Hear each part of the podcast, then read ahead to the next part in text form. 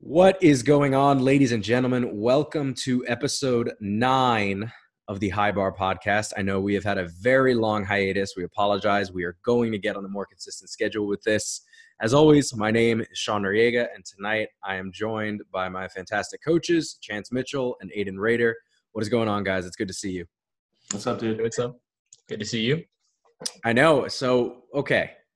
We have missed out on the pretty much entire 2022 powerlifting landscape.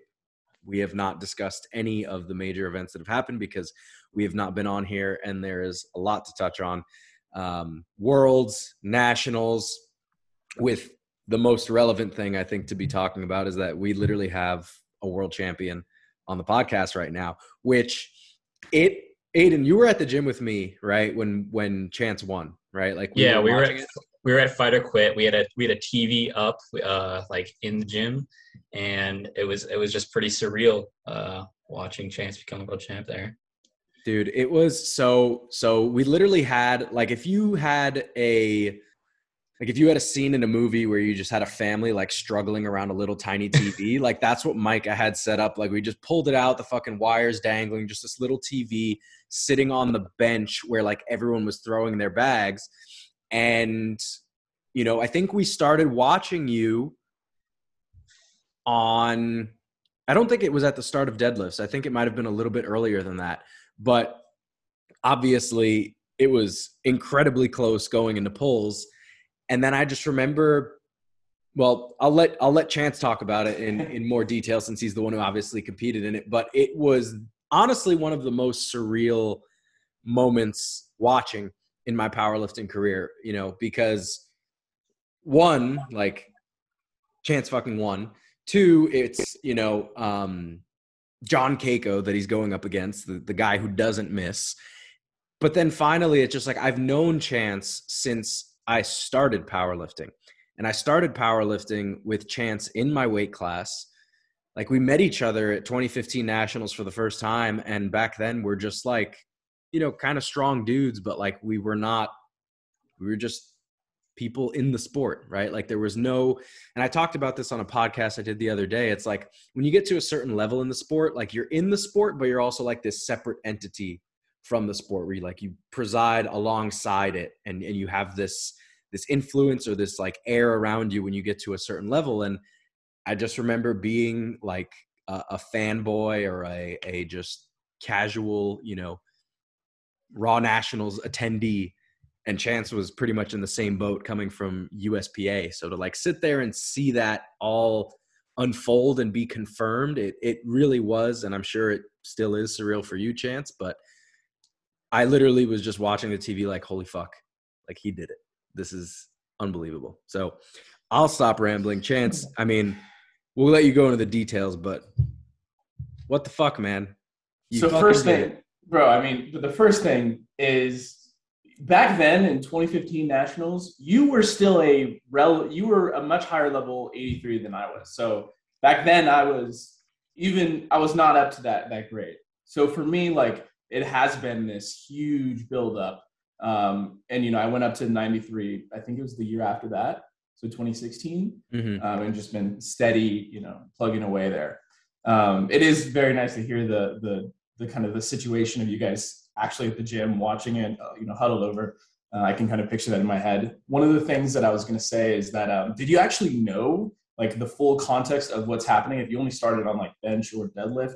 You, did you hear about the misses and all that so, stuff? So we started watching the meet from the very beginning, but we mm-hmm. were at the Airbnb watching on the Airbnb TV, and then we had to go train. So on the drive there, I think there was like an intermission, and then when we got to the gym, I think you guys were either just finishing bench and then starting pulls. But we saw the whole thing from beginning nice. to end.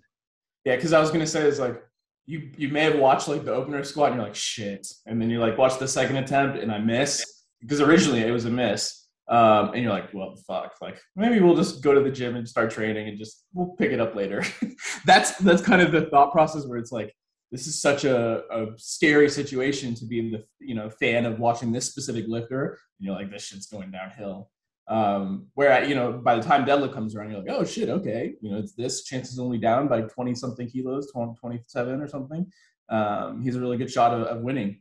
Uh, so you know, very cool to hear that. Um, did you triple check to see that I I won for sure? Oh, versus Powerlifting America.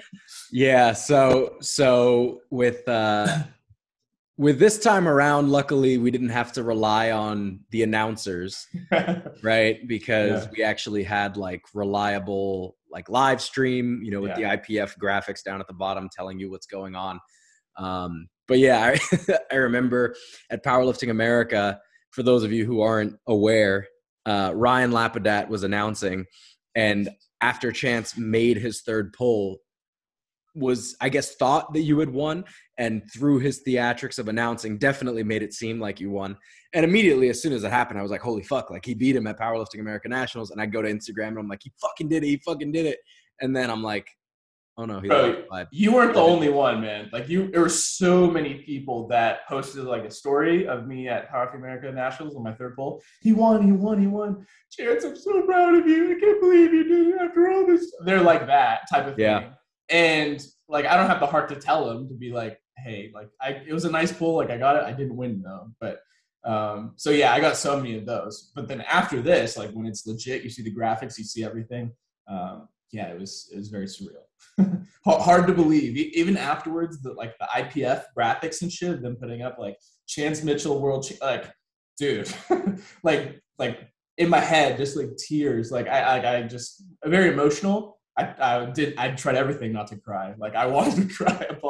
You didn't like, cry? No, not at all. No, no, no. It was it was weird because it was like it's such a it, the meet is fast, dude. I mean, you've done worlds, right? Like you remember how fast it goes by. Yeah. So before the time, you don't have any time to process it. You're just going through it. It's like, oh shit, okay, I'm listening to the, the um, USA, you know, anthem. Everything is just like done so quickly. By the time I'm you know, finished. I'm getting, you know, urine analysis and blood tested, all that kind of stuff. Um, but no, it's crazy.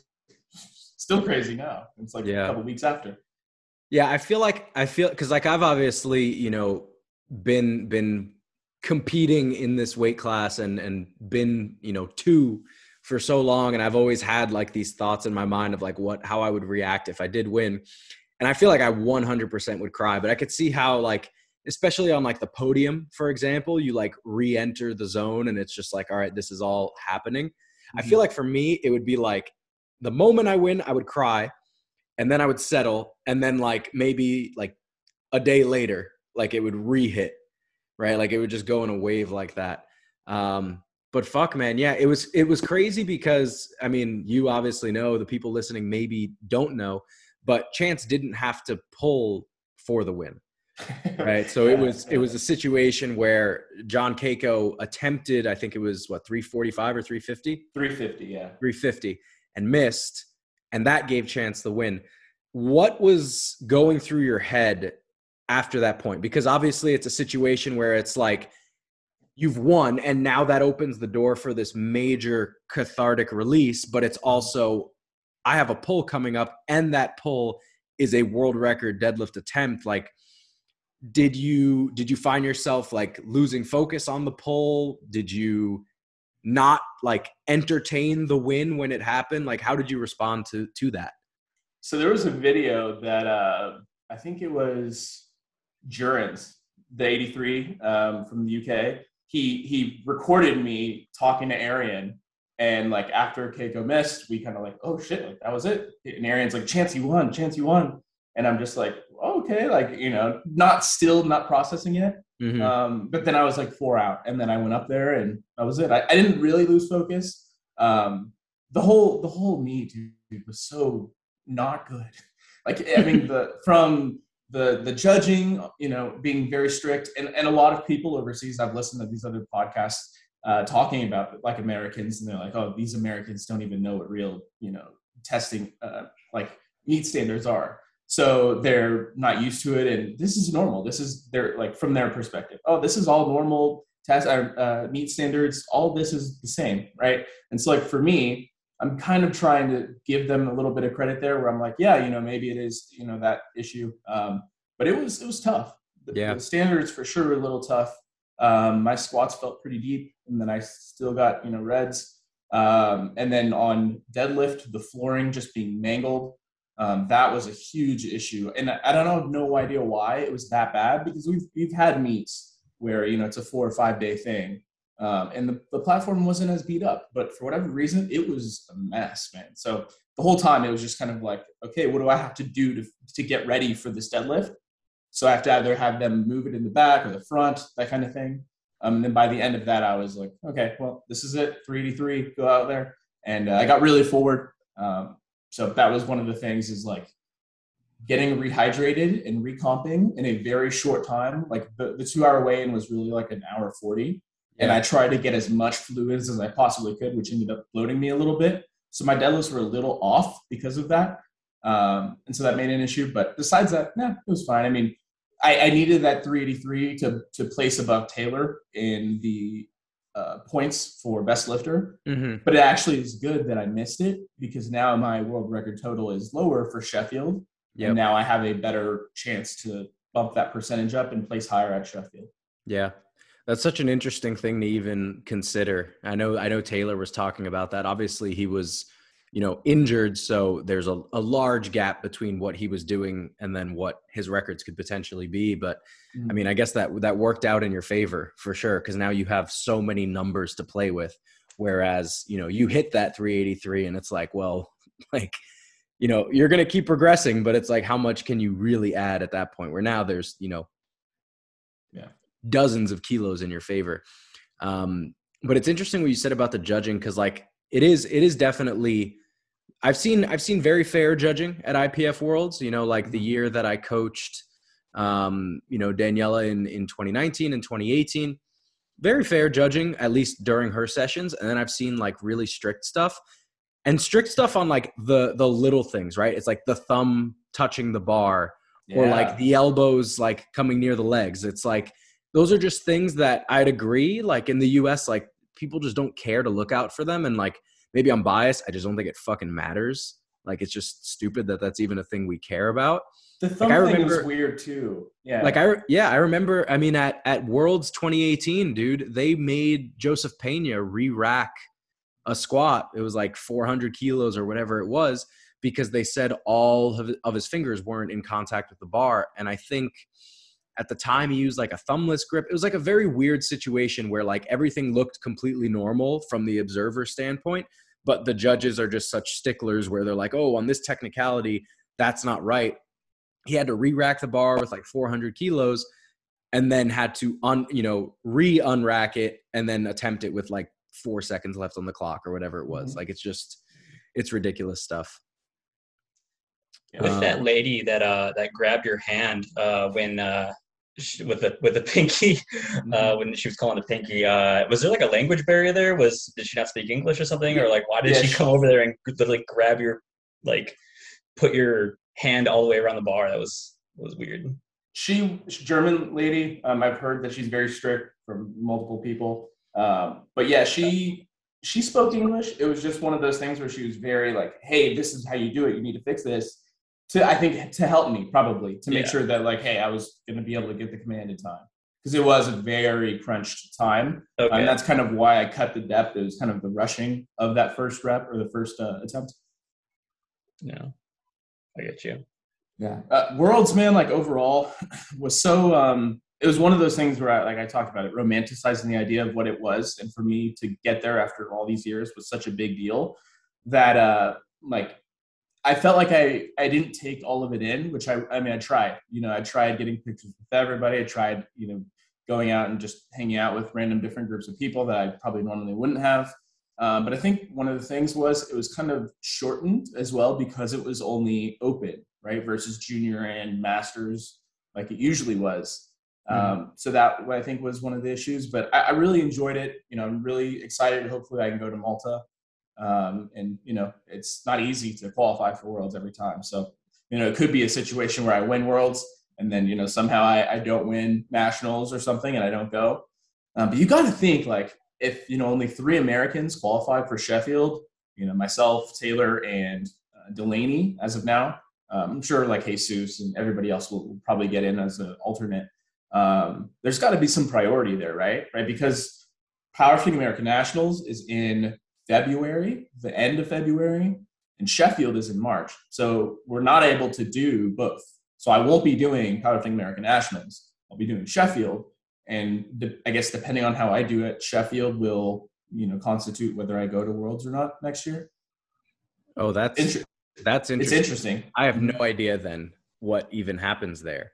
So I talked to Mike Z about it, and that was kind of what he was saying, similar to like, hey, like you're the world champ. Like if you do what you need to do, as of now, you know, hopefully that's how it's going to work. Because yeah, man, like it's it's unfair to to go to the higher level meet, perform well, really well, be the world champ, you know, number one, 93, and then not somehow get a spot, regardless of what happens domestically. Yeah. You know what I mean? Yeah, or like you know the a situation where let's say you know Cayco competes at Powerlifting America uncontested, can take mm-hmm. whatever numbers he wants, and then you maybe are having a great day, you know, at Sheffield, but you load a deadlift that's just outside your comfort zone to try to win the overall, and then you miss, and it's like, oh, Cayco totaled more than you at Sheffield, so right like who or worlds, right? Or I or I take less only to place above somebody at Sheffield based off the, the scoring, and I don't hit the number that Cayco did, right? I go nine for nine or whatever it is, but I don't quite hit that number. You know what I mean? Yeah, that would be that's very strange. I think the thing that maybe makes me hopeful, and I hope this is how it works, is that obviously with worlds every year, right? It's the winners of the class and then like a few alternates. Mm-hmm. I would imagine with so few Americans being given the spots for Sheffield that like in situations like that, they'll just like kind of by default be like, all right, we'll take both. Right. I think that's how it should be. Yeah. But it's weird how they do it. And maybe they change the base level qualifications where you need X total, right? Like a class five RPE or whatever it is. Um, and maybe that's enough to make it work out the way it needs to. But I have a hard time believing they wouldn't take Delaney, myself, Atwood, as long as we do well. So I don't know. We'll see.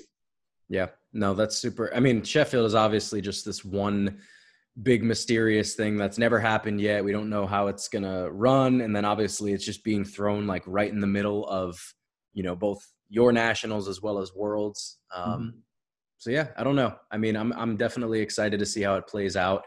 It'll also be interesting to see what happens with you know, uh, USAPL lifters now because obviously there's no direct overlap anymore between worlds and nationals because USAPL nationals is September and then you have powerlifting America nationals in February. So I wonder how many USAPL guys are just going to try their hand.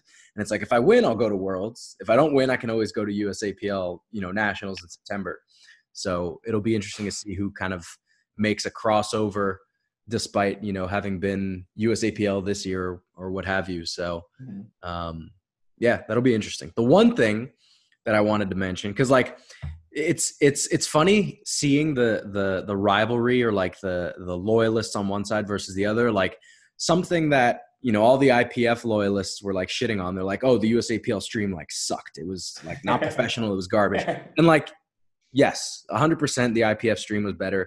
Like it was really, really frustrating. You're trying to watch, you know, someone pull an American record and you have like a bowling alley level graphic playing through like half the lift, um, which sucks, of course.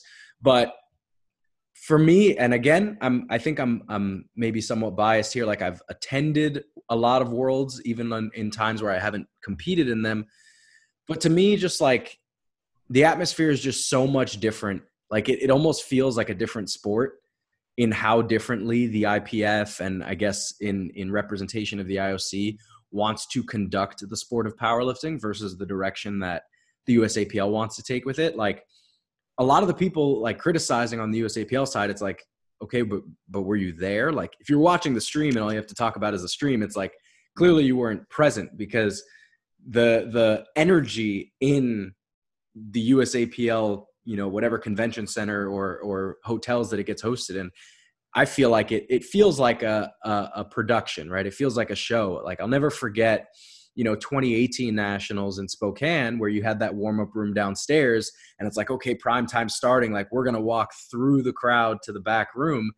And it just to me that's more exciting right? Like i i think that and i'm sure you would agree with this it's like one part of of worlds being you know the true test is the standards right? And the second thing is just like like you said before it's like you have put so much time into getting to this point and now you've traveled across the world and you have reached the pinnacle of of of powerlifting that you romanticize it. But i'm sure like the actual like meet setting and timing and everything if you take a step back and you evaluate okay how are the platforms? How is the the energy? How is the pacing? All that you'd be like eh, you know it was whatever mm-hmm. right which is like one of those reasons why i'm you know for me personally i'm just like i just i want to be where you know obviously where the competition is which in your case is is you know the ipf but like i want to be where the i feel like the the culture the direction i want powerlifting to go in as a production is is represented I, I think the USAPL side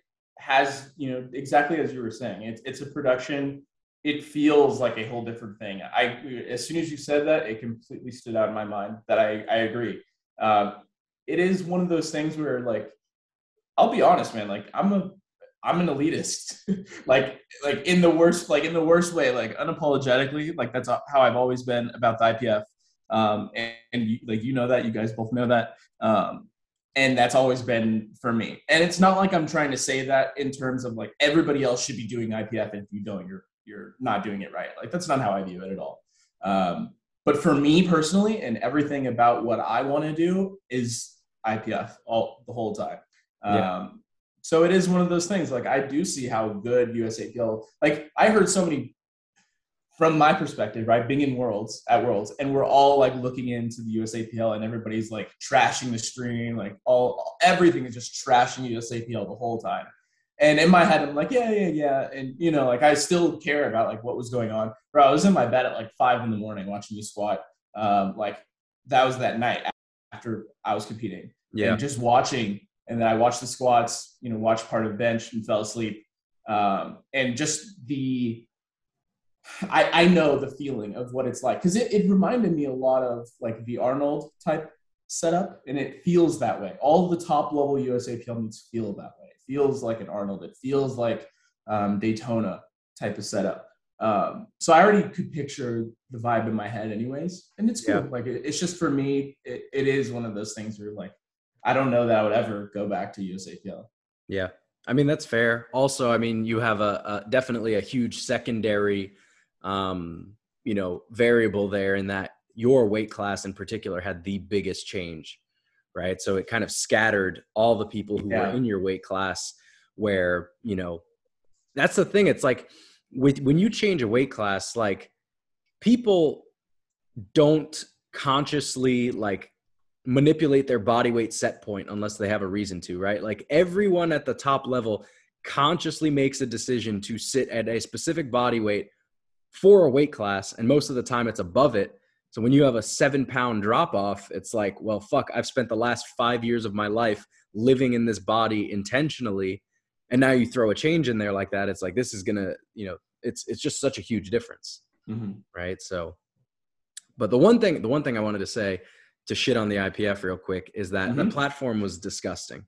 That looked like dog shit. And I, I don't know how it's not the standard on both sides to replace the fucking wood like between days or between you know between days i think is totally reasonable. It's like it's not you know it doesn't take a lot of effort to um you know staple down a carpet and pull off the little you know side fucking barriers or whatever because i mean that was horrible. Especially because you know at least at, at usapl nats like you're dispersed amongst five platforms. The prime time platform was only used for prime time. Like it distributes the load but you guys are lifting on what one platform right? Mm-hmm. yeah that thing got abused by the mm-hmm. time you guys got to it aiden i'm curious if you would ever go because you're in a position where like you're still young you are very fucking strong obviously we could you know we could get you over to the powerlifting america side get, get you to worlds you know i've considered it um you know i have a few goals. One goal is to be collegiate national champ, and then second is 90 kg prime time. Those are two personal goals I have. But like, but um, and in uh, a reasonable amount of time. Um, but uh, yeah, I think by the time, uh, like maybe my last year of juniors, uh, last year before I age out of junior, I'd uh, maybe want to just do PLA nats real quick and try and try and become uh, try and go to Worlds. The thing is, is like it's still a commitment, right? Like if you decide to come over, you can't. So I mean, there's some people that are trying to do it, but you can't really just come over and come back and do that type of thing. That's the the shitty thing. Um, if at least if you were wanting to be at the world level, right? So like yeah. for me, I don't know if you guys have heard about like the the beef banter back and forth with USAPL power of America and kind of the the childish like post USAPL has been posting on like their their blog stuff. You know what I mean? They they put the the thing of oh well you know we'll let you compete with USAPL. It's Powerlifting America and IPF that won't that you know won't let you do it right like you you need to get drug tested by us, you know, and this whole back and forth. Um, so there's a lot of conflict there right now, and us being you know ex USAPL lifters, they still want to keep us in the registered testing pool, um, but that kind of conflicts with WADA and what we want to do with IPF. So there's been this kind of struggle back and forth. At least you know subtext has been there for it. So um, we'll see what they actually end up doing with suspensions and if people that decide to come over, I mean, they lose their pro status, right? If, if you decide that, hey, you are a pro now, you know, Aiden, after, you know, qualifying yeah. with this, you're going to have to decline that. And that's how you get to worlds, right? I don't keep up with the uh, the politics of powerlifting I guess, uh, too much. Sure. But sure. uh, I think if I did um, try to pursue a world spot, uh, it would just be like it'd be it'd be a kind of one and done deal with IPF. I'm not sure if I'd go back. But I think that. that's yeah, I think that's the problem, right? Like once you yeah. commit, like you're saying, like you're that's it. Yeah. So like for example, Russell went from USAPL to USPA. He went back from USPA to USAPL. If he, I don't even know if he can actually really go to Powerlifting America now. Like I, I, I don't really know if. I mean, they people like at least the general populations like yeah powerlifting america would want want him but it's also too is like ipf has some weird shit where like especially if you're a top level lifter going back and forth like that they are probably going to have some problems with it i mean i remember seeing something i don't know if it applies because of all these new like you know de facto federations but i remember because i had uh, mason cabney mm-hmm. who ended up moving to canada and we wanted him to compete for CPU because he was mm-hmm. now, you know, living in Canada. And there was some IPF rule about how, like, if you compete for a nation's team, you have to wait, I think it's like two years or three years to compete for another nation's team. So I don't know if that would still apply with something like USVI and Powerlifting America, but I would imagine that, you know, if the IPF wants to keep rules consistent, that that would that would apply in a situation like that. Um, yeah, I mean, I, I think that it's going to be, I think it's going to be difficult for people to to to jump back and forth like that, especially with something like you losing your pro status, for example. So, mm. you know, it is something that I think we will see people dabble, but also it's like, you know, if if you're someone who's at the top level, right, the pro series doesn't just come with the designation; it comes with the potential of lots of money. And if you forego that just to try your hand, I mean, I, I think that's something that a lot of people would be risk averse to on the mo- on the whole. So, but we'll see. We'll see. It, it, would be two years before you know that would even happen. Um, and this shit is like changing constantly. So, mm-hmm. but hey, yeah. by the time you know, if if you do that, you know, you'll be in '93. You know, some someone has to hold you off. Get nice and fat. Yeah. I mean, as as your coach, Aiden, you know, as seeing how you just and I was saying this before we started recording, it's just like if Aiden were in Photoshop, we just grab the corner of the picture and just like stretch it out. Like you have not gained fat. You've just become yeah. a larger, more jacked person. And I wouldn't be surprised to see like because this happened with you, Chance, right? Where like, you know, the first year or even two years of being a 93, like you got stronger, but like you didn't really get like stronger, stronger until your body settled at the weight and some and it and it it's an interesting topic because sometimes people gain weight and their strength blows up immediately. Like mm-hmm. you you get into a surplus and it's just PR PR PR PR and other people it's like you gain the weight and it's like oh my face is kind of more bloated or I'm holding more water and it's like it takes a year for that surplus for your body to actually be like, okay, I should actually start like converting this to lean tissue, you know, these calories into lean tissue. And then you see the spurt. And I feel like that's what happened with you, where like you had some growing pains in your early years as a 93, and then eventually mm-hmm. things just took off. I was sloppy. I was super sloppy at first. I my fat face, I looked like I didn't lift even more than I did at 83, um, at least for a little bit. And so yeah, it's been eight years almost. And you made a long some, time. Some death cuts too.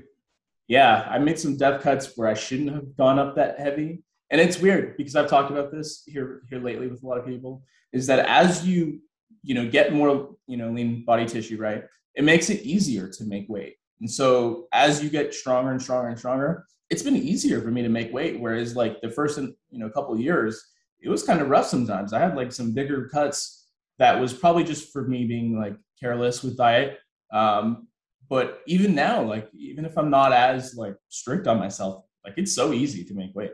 Yeah. I mean, I've definitely found that to be the case in my career because like, you know, unlike the two of you, I've been the same weight class my entire time in the sport. And mm-hmm. I've been relatively either the same body weight or even gotten lighter since I've become like a, a competitive USAPL lifter where, you know, when I first started, you know, doing nationals and the Arnold and all that, you know, when I was first working with Joey, I was walking around like 190, 191, like not at all the same body comp I have now, you know, doing full water cuts, having to spit, whatever. And now it's gotten to the point where like I, you know, I was like 85 kilos for all of prep, sometimes dipping into the mid 84s. And then, you know, it's the night before nationals and I'm, you know, 0.2 kilos away from weight, despite trying to make it like a very last minute cut so that I didn't overshoot it. Mm-hmm. And then the day of, I'm just like, like eating honey and like sipping salt water just to keep myself like at or or you know slightly below. So it's it's frustrating when that happens, um, but in a, in a way, it's a you know a positive thing. But that's always the that's always the tough thing. And obviously this if you're listening this applies to a very small percentage of you if any. Like it's kind of tough to time making weight for prime time because normally a chunk of your day is being taken up by sleep and you're used to like floating. And the term float means like what you it's like a wrestling term or it's like oh i float a kilo overnight. It's like what i lose mm-hmm. right? It's like that portion of your day accounts for whatever percentage of, of loss that you have right? But you can't drink during that time. So right, you're you're losing weight during a time where you're inactive, you're not eating, you're not sleeping, or sorry, you're not eating, you're not drinking. So it's like trying to time it where you're like, okay, I'm not going to be able to eat or drink during this time, but I obviously can't be drinking the day of because that weight needs to come off. So it's like I think you're always better off for prime time to wake up like a, a good amount over. Um, but it was just weird being in this position because this was the lightest I've ever been and then trying to time that with like a later way and i definitely like could have been even more last minute with it. Like i did a like a really like a three day water load. I didn't even cut water i just loaded it up and then like the last day switched to low residue food and like thinking of what i ended up doing the day of to keep weight on and what i weighed in at i probably could have just done like one day of eating light and made weight. Like it was just very effortless did, do you see how effortless it's gotten for you now? And then when you have athletes that it's like their first time to do water cut, they're like, they're I'm a kilo over coach, you know, I don't know what I need to do. And I'm like, bro, like you're fine, like relax. It's really gonna be good. And it's like it's their first time to really get into that position. So you need to like make sure that they're, you know, like set up well. But it's like so eventually it gets very easy to make the little, you know, changes for two kilos, one and a half kilo that's yeah. effortless. Oh, absolutely. I mean, I remember doing my first few cuts. Like I've always had a, a, tendency being, you know, toward being a more neurotic lifter. So I remember doing my first few cuts, like texting Joey, you know, my body weight's this, is this good? Like, am I going to be okay? And it like, it wouldn't stress me out in the beginning of the cut, but then we'd get to like that two day out mark where like the weight hasn't done that like last minute drop off yet, but you're close enough to the meet where it feels like you shouldn't be this heavy mm-hmm. and that freaks you out a lot. But yeah, yeah, it's for anybody listening who does water cuts or is new to water cuts, like obviously don't be stupid and cut, you know, a ridiculous amount of your body weight. I think like if you're sub three to three and a half percent for a cut, I, I, think that you're in a safe spot. Um, like if you're just doing ridiculous cuts, then you know it's going to be rough no matter what. But as you accumulate lean body tissue, and as you just like you get used to it more, right? Like you you get more comfortable with pacing yourself. Like you've done it enough times so that the day, uh, you know, the day that you're drinking, you know exactly like how quickly you should be drinking from that gallon and when you're on a good pace to replace it, or like you know, you know how much salt to add to your water if you're if you're loading sodium as well, and you're used to, you know, for me, like I just track it where I have like my past. I don't know, eight cuts where I have my AM and PM weigh-ins written down and it's just like I check my AM weight, I check my PM weight on a day, and it's like, okay, I'm on pace, or I'm ahead of pace, or I'm behind pace, and it's just like it just becomes such an autopilot thing. You know, it's not mm-hmm. even a a stress factor at that point. Yeah. It's part of the reason I went up. I hate cutting. I mean, honestly, I do too. Like I I my body's kind of done its own thing lately where like I've just sat a bit leaner, but I also don't really want to make like water cuts anymore. Like I just don't, you know, it it it part of it made it feel like you're competing. You know, like going into a meet not cutting would certainly feel weird since I've done it for every meet that I've competed in.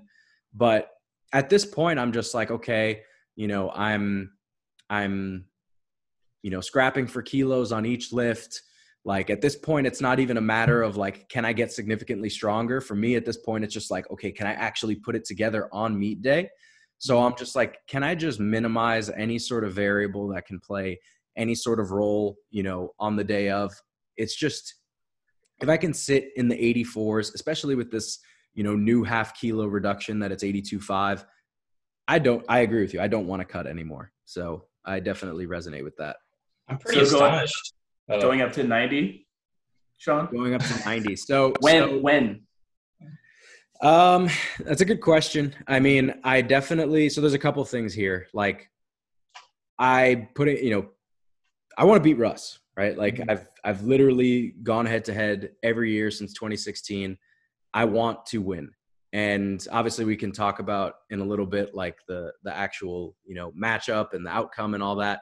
But that's something that I've I've dedicated myself to, right? Like I want to win and I and I want to beat him because he has been consistent, he has been the reigning champ, right? Like if I just wanted to win uh, like a world title, for example, like I would have gone powerlifting America, right? So I want to win that head to head because that's just been a big part of like my training arc. Number one, and number two, I, I just don't know if I could move up even if you know, let's say he goes the bodybuilding route or you know decides to go up to 90 let's say you know i think that and i talked about this with steve like i kind of owe it to myself to to get that championship at 82 you know regardless right? It's like i've i've worked at this for 8 years now and it would kind of suck you know let's say i did move up and then i never win a championship at 90 it's like well you know you you do you want to finish your powerlifting career not having won that class. And, you know, as much as I do think I would be equally competitive as a 90, it, that when Steve said that, it, it just didn't sit right with me. I was like, yeah, you're right. Like it would, it would feel kind of like I, I regret or, or missed an opportunity by just leaving the class before having that closure. Um, so I definitely want to make the move at some point, like no question. Um, and I definitely think I'd fall into that pool of people who just like blow up when they move up a weight class. Like I, I really, I really do believe, and you know, maybe you can tell me I'm, you know, chance since you're very brutally honest. Maybe you can be like, nah, you're full of shit. But I, I do genuinely believe that I could total like 2K as a 90. I do really believe that. Maybe not in the first year, right? But like, I definitely could see myself going, you know, near 700, over 500 on bench, and then you know, near eight on deadlift. Um, so I definitely think from a relative competitiveness standpoint, it would be a good move. Um, but it's I'm surprised, I, you, I'm surprised you don't give your deadlift more than that. I mean, I'm I'm that's fair, but how do you how do you know you're gonna blow up if yeah, you've never gone up a weight class? Well, I think the reason is that I've so for people listening who might not know, like I have been in this body weight range since I was like 14 or 15 years old. Like I think that this is yeah. just it would be a it would be a move that is so like shockingly anabolic to my body where it would be like like you've opened the door to actually grow. Like I've recomped at this body weight plus or minus 5 pounds since I was like mid puberty. You know, I just I, I yeah, I was just messing with have that effect. I I wanted I agree. Yeah. Well, I wanted to say this about the weight gain, and I've tried to explain this. And you know, the way you phrased it, Sean, of like shockingly anabolic, I think that is a big important thing that I think people need to worry about because when you go up, it is a shock. It is a everything is easier, everything's getting stronger, your capacity for recovery is better. Everything obviously, but you know, people know about it. Um, and I've seen a lot of people that are top level in X weight class. They decide to go up and, you know, they start blowing up and they get hurt. And they keep spinning their wheels because they're hurt. They, they're a little fat and then they're not as strong as where they were.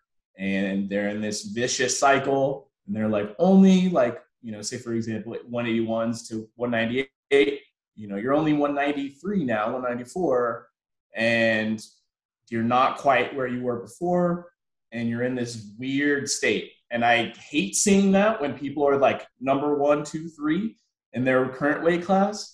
And even though for you you've been there for so long that it makes sense and everything you're saying i agree with 100% it is one of those things you are making a risk that you need to assess the risk yep. reward here. Yep and that's something i've i've definitely thought about not you know, I have thought about it for me, but I've thought about it in just a more general sense because, you know, your connective tissue is not going to, you know, develop as quickly as well not to say that your muscle gain is going to be super fast right? Because it does take time to put on muscle even in a surplus but your connective tissue just might not be equipped to handle the the rate of strength gain that you see. Um, and you know part of it is is the rate of gain right? So like a lot of people move up. And and and I've had talks with friends about this who were kind of in between weight classes and maybe one meet they decided not to cut for. And I'm like you made a mistake because you decided not to cut for this meet and now that's going to open the door for you to go to Buffalo Wild Wings and say, oh, I'm in between weight classes or you know just start eating more at night. I'm in between weight classes. And before you know it you sloppily get yourself up to the next weight class where now you don't have the option to cut down but because of the way that you did it you didn't really get much stronger.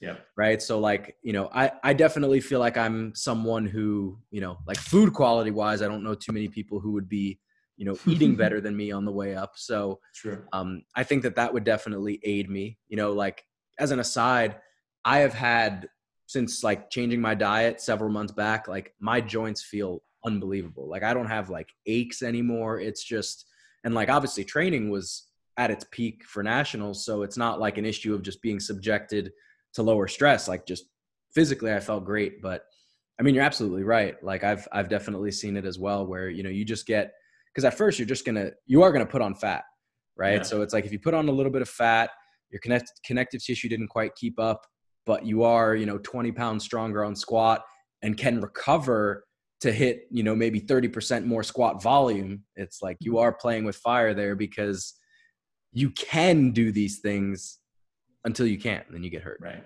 I just i just want to make a point to you because the the commitment thing that i see. I see a lot of people like half commit to it mm-hmm. and i think that's a lot of the problem and i can think of like 10 lifters in my head i won't say any names that i feel like they should i think that they should have gone a little bit more chill you know slower and not have gained all that fat and not have been as aggressive. Um, but it's like they didn't commit fully to it. Like you need to fully commit to it, and and if it is like kind of like how you said for me, right? Like when I first went up, I was little chubby, you know, 93, and I was a full 93 within a year. Yeah. And I just like committed to being a you know sloppy piece of shit for a while, and you know, eight years later, here we are. Right? Yeah. And for me, a big a big part of it is definitely going to be mental too. Whenever I do make the decision to move up, because one part of it is I have an appetite, and I know I could fill out the class like that, right? Like so, part of it is I know I could very easily do it, but then the second part of it is like I definitely have some body dysmorphia where like even sitting like because there are times in my training where I sit, you know, 84 5 There are times in my training where I've gotten up to like 87 in the past couple years. And like even that little difference, like I'll look at my face in the mirror and I'll be like, I'm like a fat fuck.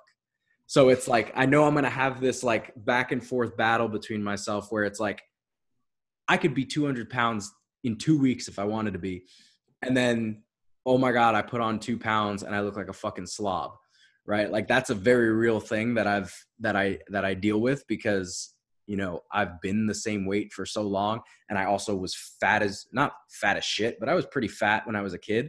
So it's like the the the desire to never be fat again. Like I know I know both of you, you know, weren't like chubby kids. So no, no, no. it's something you didn't. No, I was just, I was just, yeah, exactly. So it's like when you when you've been fat and you're like I never want to be fat again, it's it's difficult to make that decision. So we'll see, we'll see. But I, I definitely, from a strength perspective, I could see it being a good move. I think I'm well equipped with the tools to make it a good body comp move. And then at some point, like at some point, I know I want to do a bodybuilding show. So whenever that time comes, yeah, I mean, this has been something Chance is like widening his eyes. I've known forever that this is something I want to do at some point. Um, but whenever that time comes, I'd have to go through a, a very dedicated like mass building phase because yeah. it's like, you know, I have a big back and big legs, but like I need to do arms like 12 days a week to be anything on a stage. So I have a few thoughts on this. Uh, going back to the comment you just made about uh, me expanding as if someone photoshopped me and just pulled at the edges. Yeah. Uh, you act and like not putting on any fat. You're acting as if like I don't eat two full size Domino's pizzas a week while uh, while doing that. So I don't think you put on that much fat. Um, and then um, going to the to the addressing your concerns about potential injury. Um, as someone who is actually like going up weight class, right? I think I've gained a ton of benefit from all the the bodybuilding work I'm doing to put on muscle while I'm you know in the surplus um, as it's building my tissue resiliency. You know, going through uh, movements, different movements other than SBD.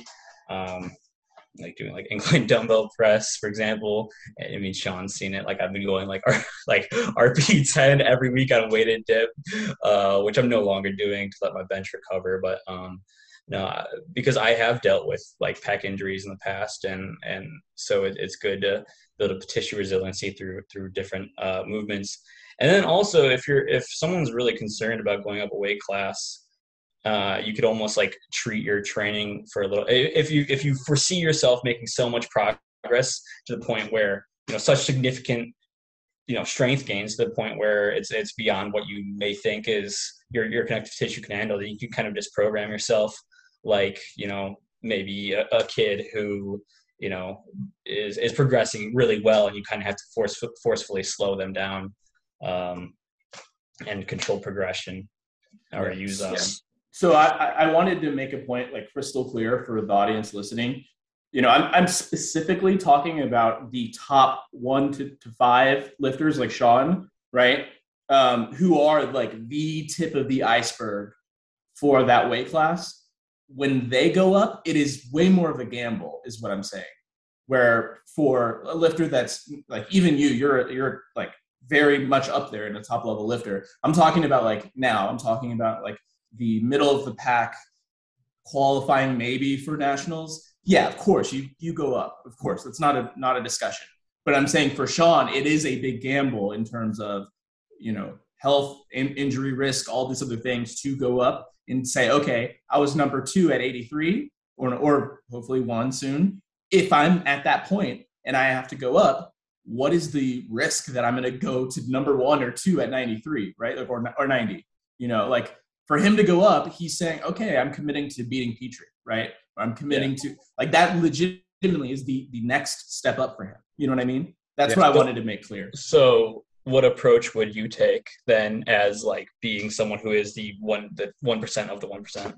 Well, I wanted I mean, to actually I wanted to chime in on this because I think that this is just a good general because like what you were saying aiden prompted me to think of this and and i think this is a good general rule for people who are going up regardless, but especially for people who maybe are in this like elite situation, which as we said is probably not many, but like I think it's very easy to get caught in the trap when you move up of like because of how easy it is to see progress right?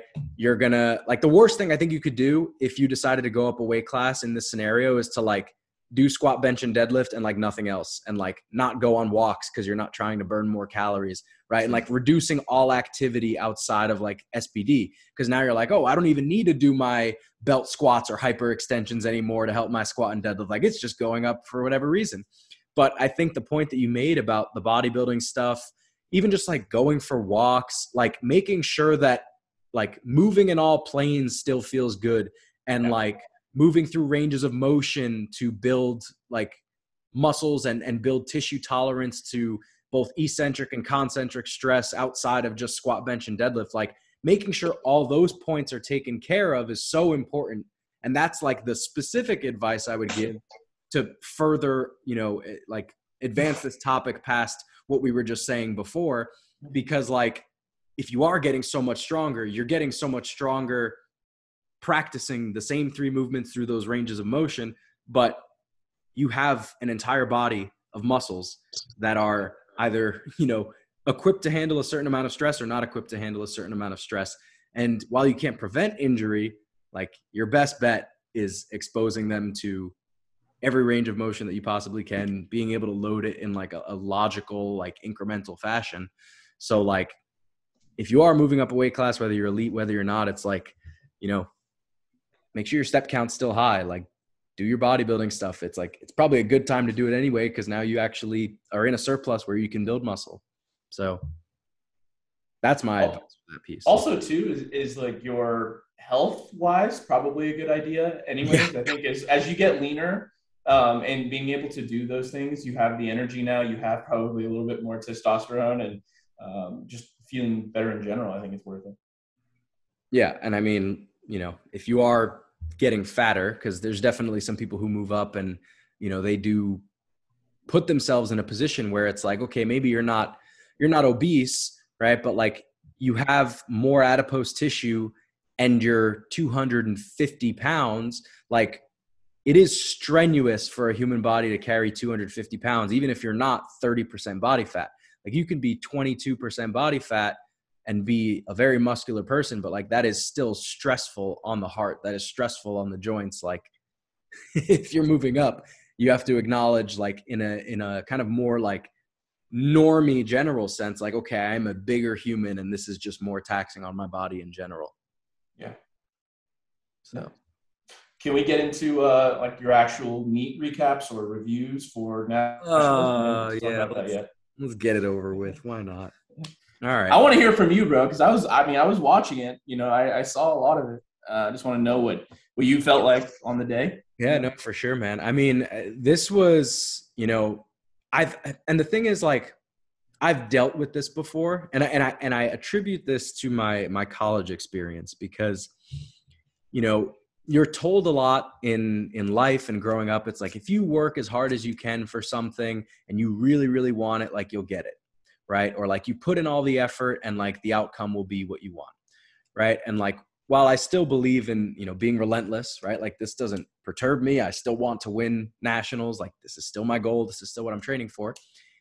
At any singular event right? Like in this case nationals it's like you can do everything right and like it could not pan out for you right? And in college, right, that experience was very similar where you can study your fucking ass off and you feel like you understand everything, but all the preparation ultimately culminates in this three question exam.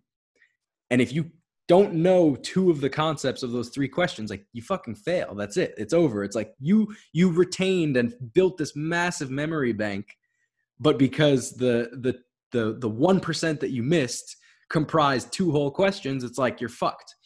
Right. So, like, this prep or the outcome was that, where like the prep was unbelievable. I felt stronger than I've ever been.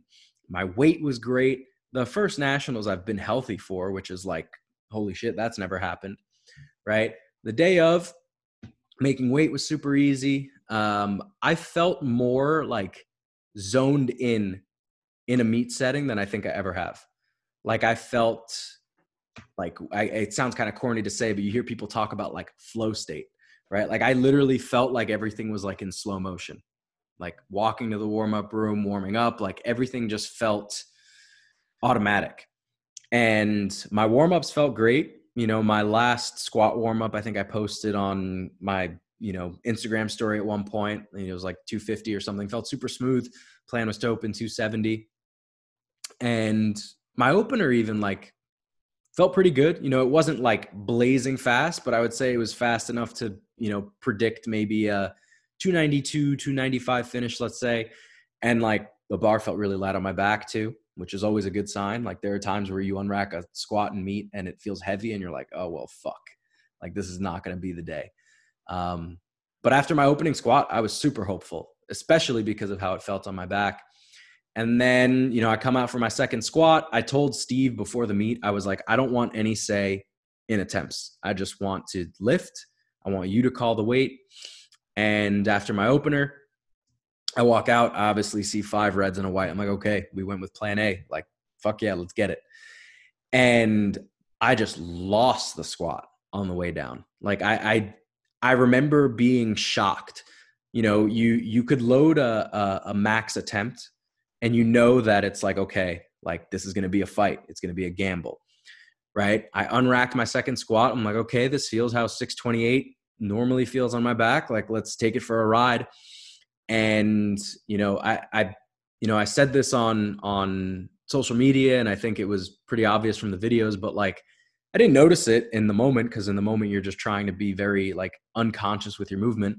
But like i walked that squat out super fucking wide like significantly wider than how I did in training. And on the way down, like I just completely lost the squat. And on the way up, I'm trying to fight it as I, you know, fell forward and and you know ultimately was trying to grind through this. And like midway through the squat, as I'm fighting, I'm like, did this really fucking happen? Like I was just so taken aback that I, you know, could even be put in this position, especially because like of how well controlled I had my squat all prep. Like I think that's the one thing that I was really confident in was that I figured out how to really manage my center of mass and like command the descent of my squat throughout the entire prep and with squats that were in the 290, 295, you know, even up to 300 range. So by that point, it's like, you know, you try to fight through a squat like that, even taking the same weight again, you're going to be gassed. Like that's just, that's just how it was. Right. So like, I, I think I definitely felt, better and obviously made the correction for my my third squat but you know by that point it might as well have been 295 right? It was just heavy enough after failing a squat um, that it went that way. Uh, mentally i was still like i was pissed but it's just like okay i am still in a position to win. Like even with a, a horrible squat performance i'm still in a position to win because assuming bench goes as bench is supposed to go right, I can still finish the meet in the 840 to 845 range, which is, you know, keeps me mentally in the meet. Warming up for bench feels super fast. Last warm up was 190. Opener, unracked, feels great in my hands. And I'm just sitting there. I'm like, why am I not getting a start command? So I start like fiddling with my fingers. I'm like looking, I'm like, the rings are covered. Is it the rings? Let me try to like turn my hand in more and then no, I didn't get a start command, and then I finally get the start command.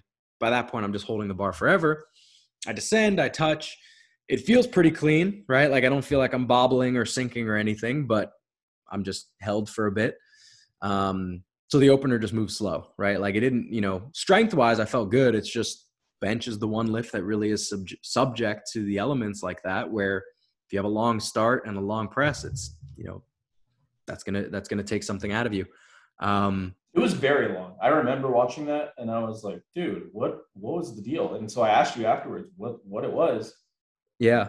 So so you know the same thing happened on my on my second and third. So we ended up loading 211, which you know I, I think and I and I've said this already. It's like bench is where I where I really lost the meet. Like squat was whatever, but you, you know on any day of the week I should be able to press 211. Like there's there's no question there. Even the week of the meet, like I pressed 220, right? So just got held really long. Wasn't really sure why. Um, you know, on my second attempt, the same thing. Like I'm sitting there, I'm like, fuck, like are the rings not covered? Like let me let me try turning my hands in again. Like let me see if this is going to be the thing that gives me the command. Sure enough, it wasn't.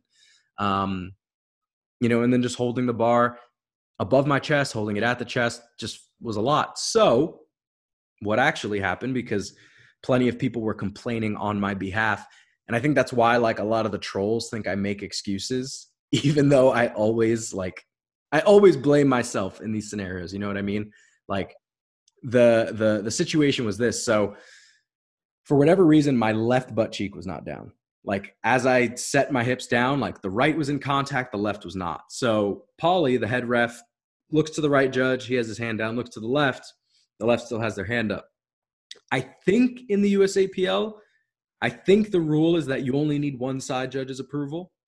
But if you're a judge who's used to seeing both refs throw their hand down and they're not, you're going to wait for them to give their hand. That's going to take however many seconds it does. And then when you realize, oh, they're not going to, now I'll give the start command. So it's just like seconds add up there, right? And then what happened on the press is that I just touch and on the day touched really fucking crooked. So for people listening who don't know, like when you arch that much, right, and you touch that softly, any sort of like crookedness that you have is going to get amplified and the center of the bar touches one side of my ribs. So if you're a head judge who's seen a hundred fucking benches that day and everyone touches in the middle like a normal human, and then you see me touch on one side, you're going to be like, okay, the bar hasn't finished going down. And then when you realize that I'm stopped on a dime, you're like, oh, that actually is the end of it. And then you give the press command. Right. So it's like in in some people's eyes, they're like, oh, like he held you forever, like that was nonsense. And it's like, you know, maybe from the outside observer, sure, but those are two things that are absolutely within my control. You know, first of all, the the butt thing is is very cut and dry, right? Like if if my butt is up, my butt is up. And then the chest being, you know, the touch being crooked is just something that I can I can deal with, right? I can I can make that change, and then I don't have to deal with that anymore. Um, so by that point, you know, the meet was not over, but I was out of contention to win. I think I would have had to pull like 350 or something in order to win, which just was not there, obviously. Um, so going into pulls, like warm ups felt awesome. Like deadlifts always show up for me on meet day, which is just a great thing. Uh, but mentally, you know, at that point, I'm like, I don't care if I take second, third, or fourth. Like that does not matter to me at all. Right. Like wherever I place is where I place at this point. I, I came in to win. And, you know, at like, you know, for some people, you know, they want to maximize their placing and and I totally respect that. Right. The the position that I'm in, or at least the way that I regard myself, like I was there to win. I was capable of winning. And anything other than that just didn't really matter. So I told Steve, like, hey man, whatever you want me to do, you can load it on the bar. And he's like, I just want you to finish the meet three for three. I'm like, okay, fine by me. So, you know, to to wrap this up, Gruden's deadlift got overturned, so we only needed to load 330 to pass him and then force Angelo's hand. And obviously Angelo, you know, pulled a Hail Mary deadlift, got it, took second place by half a kilo. But yeah, man, it it definitely uh, it stung for the the week afterward, I would say at this point now that training momentum has picked up again, I just have short term memory about it. Um, but it just it, it's the thing that that pisses me off is just like well, I mean, there's a lot of things about it, but it's like you know all all respect to Russ as a competitor. Like Russ is a phenomenal, phenomenal competitor. You know, the best 83 who has ever competed. You know, consistently goes nine for nine, consistently shows up exactly as you expect right? But I think that that day, based on his training, was exactly representative of his top end, right? I think based on his prep, that was exactly what you would expect him to be able to hit on a good day. And his total was exactly what Steve and I predicted he would hit. Like we picked all those numbers before the meet to a T. That was exactly what we had there. So to know that had I had even an average performance of what we predicted to have that I could have won, that like makes me feel like like I really really fucked up, right? So that makes me very upset with myself. Mm-hmm. Um, but like I said, you know, it. I'm I'm definitely accustomed to like rolling with the punches like this. Like I said, like there have been exams that I've studied for a million years for, and then I'm like, oh, I'm gonna crush it, and then you get like a 65, and you're like, oh, fuck my life. Like, what do I know? So, yeah, man. One, one thing I do want to I wanted I want to say is that um, to me his squats looked high. They they I think both second and third looked high. Um, and I think maybe it was part of the angle with the, the angle that USAPL had. Uh, but comparing like some of the squats there at, at, nationals to worlds, I was like, what the hell is this? And so like I, again, it is one of those things comparing across federations is whatever. But I remember talking with a bunch of people from worlds and bro, there's no way he's getting any of those at, at Worlds. I uh, I think the judging was a little bit all, all over the place. I will say personally, like mm-hmm. see the Cole Wagner incident, um, where he got a, a six second pause and then just didn't like no press command at all. But um, I've already given you my little prep talk that one night. um, but uh, going back to your performance on squat do you do you write down cues at all like on a, on a notes app or anything just look at? No no. You know one of the things that and this is kind of a a, a weird thing with me is like i'll go through phases of like being autopilot and then i'll completely forget like how to lift. Like yeah that's why so i write down cues and i only have like a few but i forget how to do shit this is my body likes to forget how to lift. So I find them helpful. You need to you need to write down. Don't fucking dive bomb. Yeah. yeah. I mean, you're you're absolutely right. I think that that's something that and I and I talked about this as well like even if consciously you don't perceive nerves, like clearly there's something that just yeah. makes, you know, makes me fuck up on meet day, right? So like one of the things that I've noticed is like you know, I haven't gotten like a depth call on a meaningful squat in in years, right? Yeah. But I think the the subconscious thing is like, okay, I don't want to get a depth call, so let me like get down there, like make sure I'm really getting down there. Whereas if you watch any of my like training squats above, you know, 280, 285, like I slow down and I intentionally try to control it. But for whatever reason on meet day, like, you know, you walk out the squat, you get the start command, and you're like, okay, I need to get in there.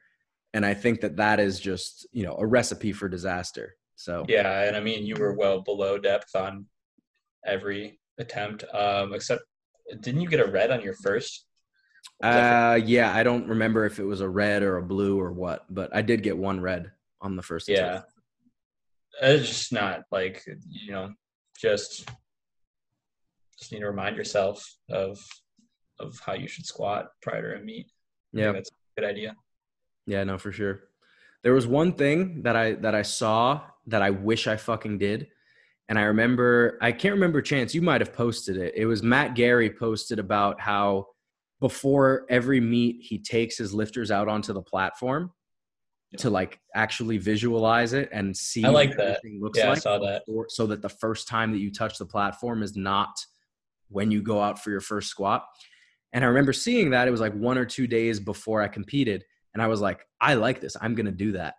And then for whatever reason, just like timing wise, or, you know, maybe I was just like, ah, like it's, it would be inconvenient to do this. I decided not to do it. And I just wish that I did.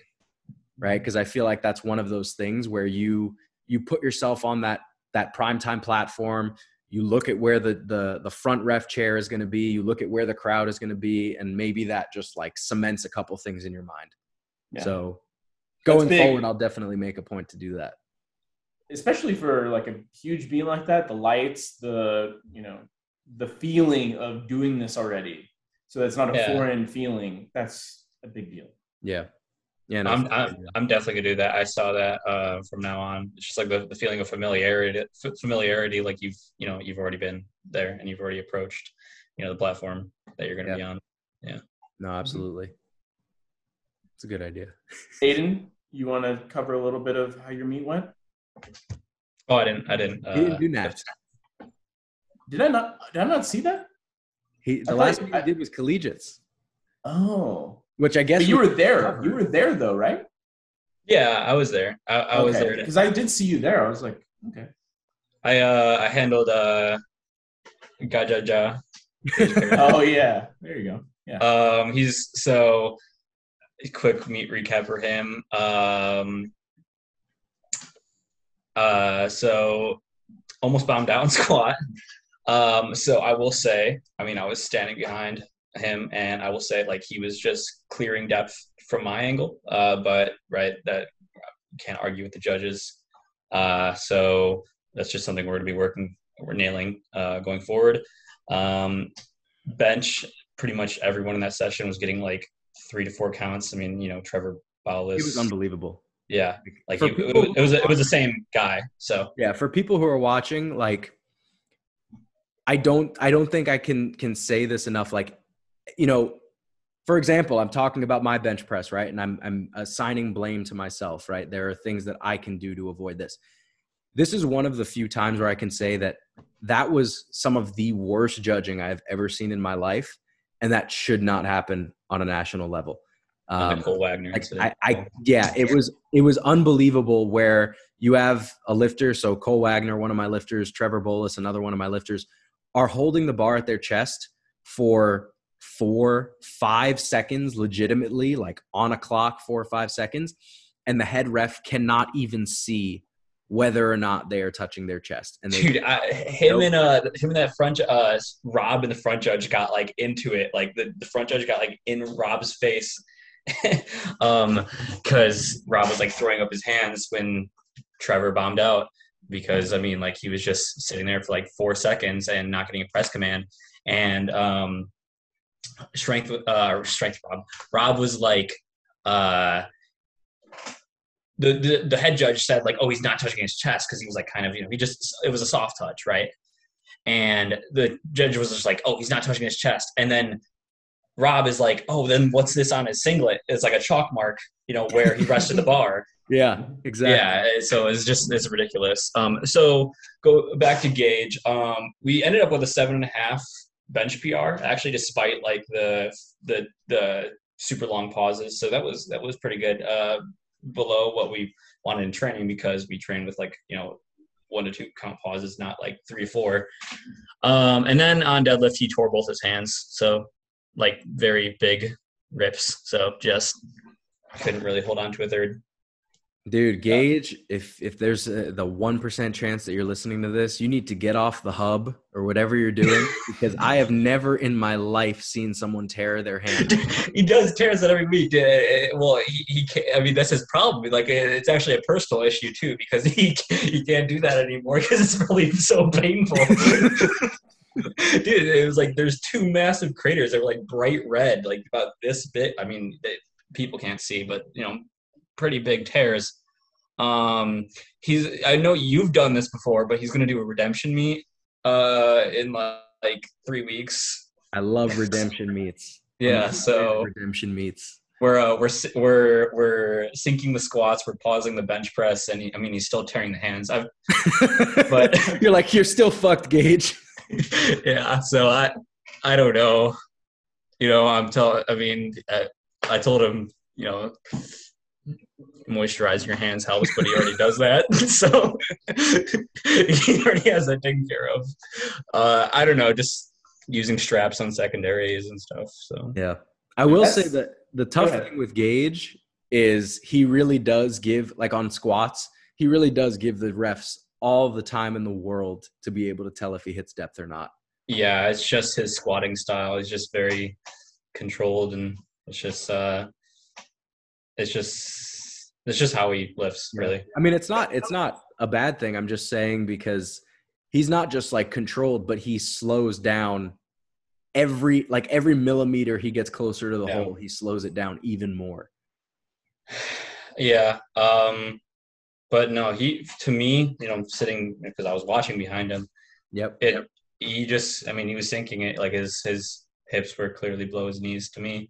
But uh, you know, it's whatever. I'm not. Uh, I can't um, say anything. So I'm not the judge. But um, uh, he was strong the day too. Uh, he moved five. Like his, or we opened at 590. His best in training was 650. Um, 590 moved like okay, but okay to him is like insanely fast because his in training, his last warm up 600. Like literally, it was the exact same speed as his 650. It's so weird, but um, so yeah, uh, that's pretty much his recap. Recap. Did you guys enjoy Vegas? No. Outside of okay. it was.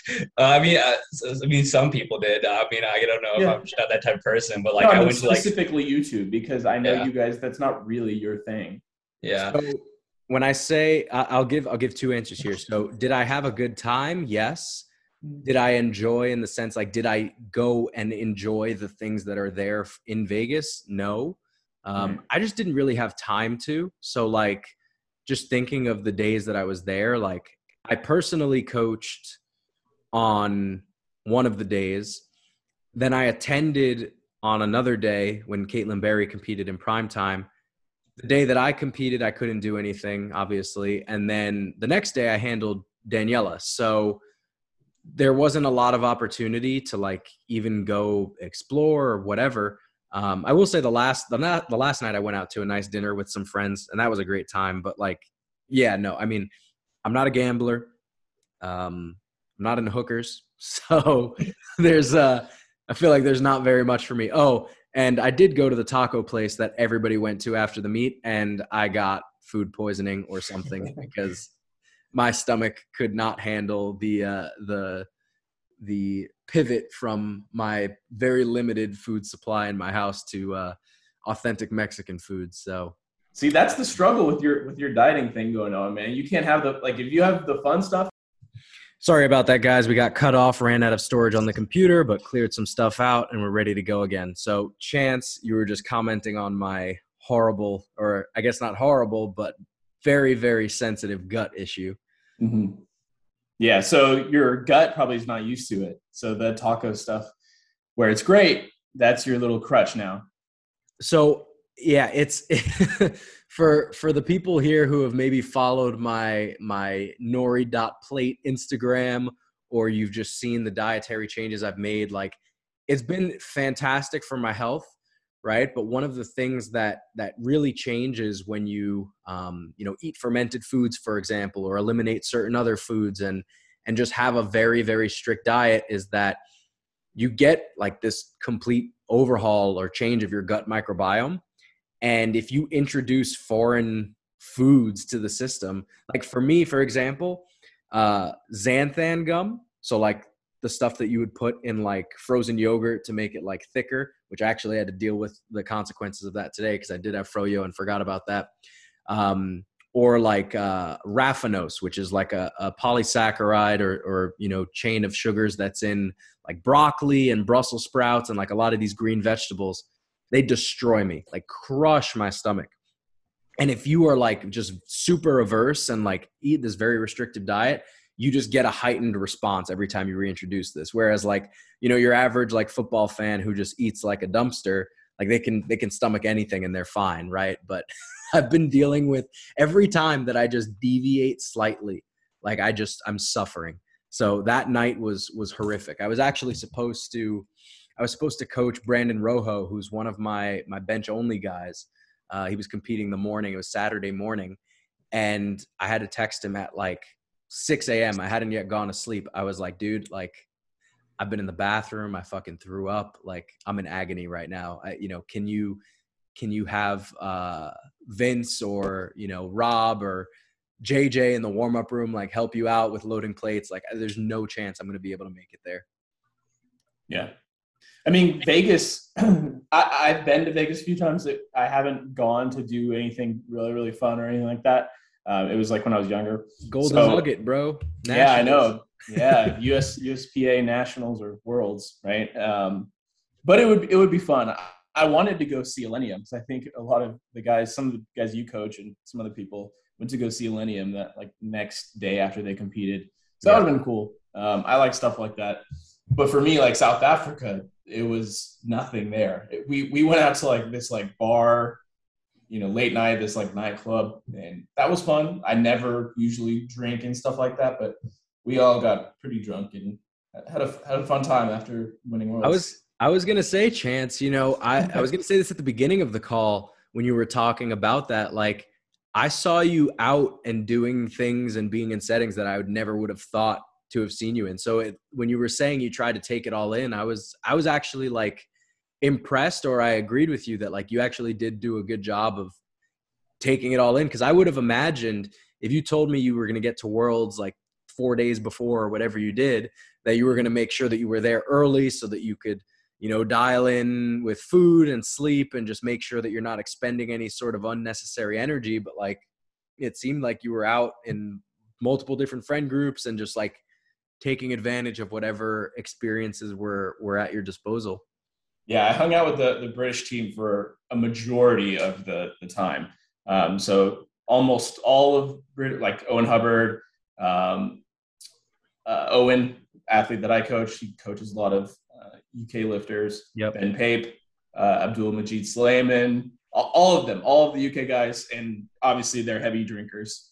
Um, so they were all all doing that, you know. I and they definitely got me to do a lot of shots and stuff like that. So yeah, after after winning, it was, it was pretty fun. I don't know if you saw some of my stories or saw that Yuki was the MVP of of Worlds because that dude was somehow surviving all these drinks that they were feeding him.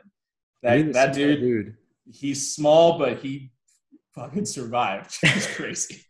For anybody listening, Yuki is a, a 66 kilo lifter uh, from Australia. He's not a. Uh, if you thought of someone who could just like slug back 20 shots, your first person that came to mind would not be Yuki.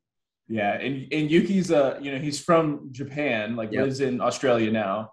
Um, but his like demeanor and like him as a as a person, he's the most fun person I've I think I've been in, around in a long time. Like he's so much not what Japan is, but he's like very Australianized now, and so he has that type of mentality and just like loves to have fun doing whatever and being crazy. Oh and, yeah, uh, yeah. Super high energy. He, he was he was like blackout at the end of the night. what did you think of?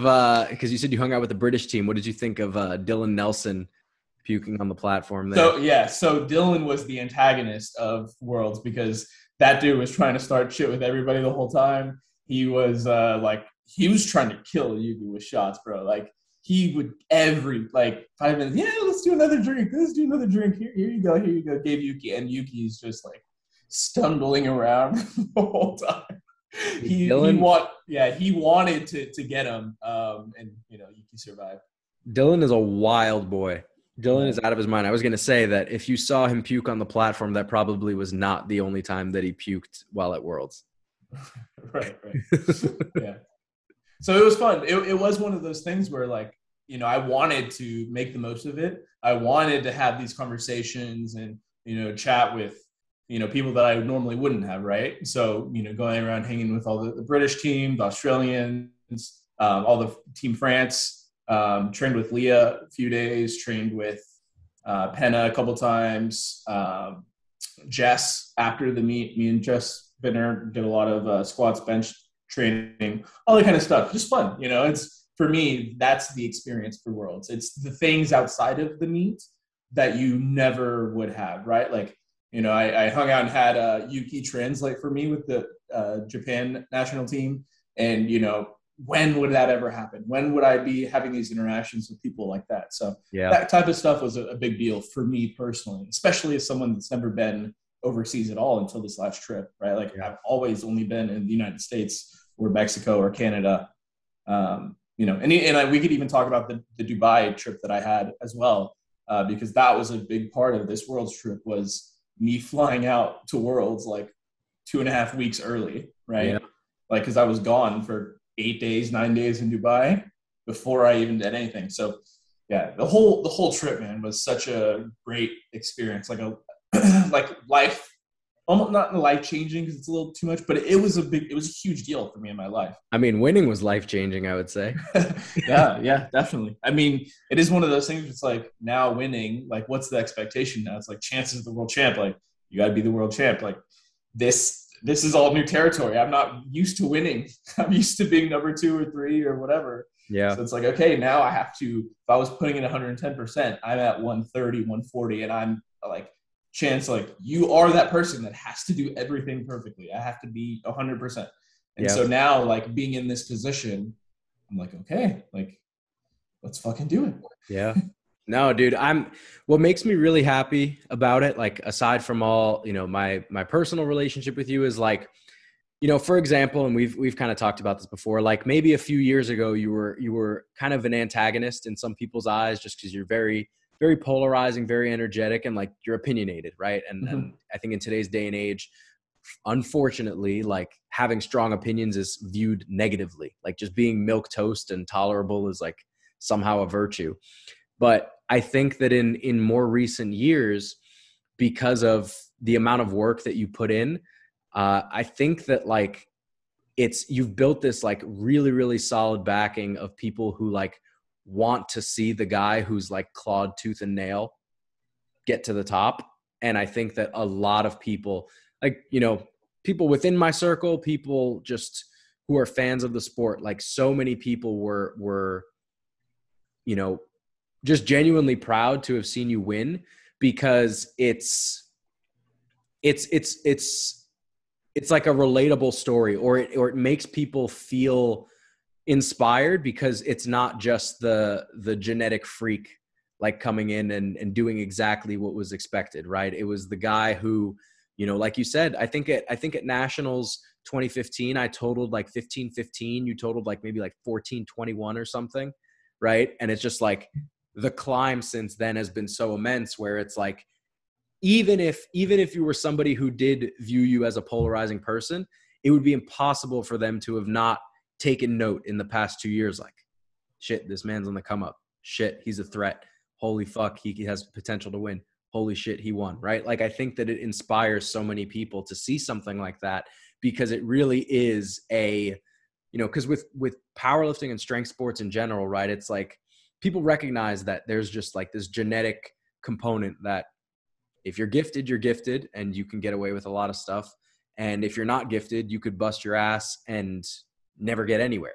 Right. But there's like this middle ground where you have the people who, you know, are well suited enough for the sport to take it seriously, but know they have to perfect everything.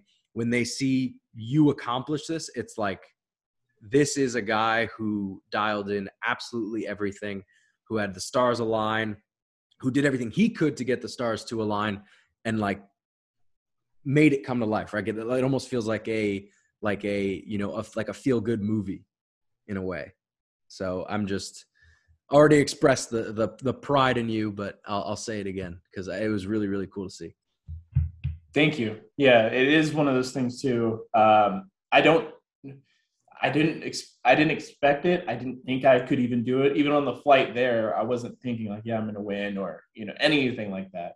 Mm. So it is so like I don't know how to handle it. You kind of want to like I'm sure in school or school sports you were taught like, hey, when you go to the end zone for the first time, act like you've been there before. You know, in my head, I'm like, act like you've been there before, but like I'm like, holy shit, let's let's fucking go. you know, out, out, outside, right? Because it is something so new. Yeah. Um, so you know, and I and I know like you know, beating Cayco and you know Emil Krastev, which was amazing. He did really well. He's he, jacked, dude. He's a yeah, he's he's he's big. I mean, it's funny is because he's big. Gustav is like walks around like 97 kilos, 98 kilos.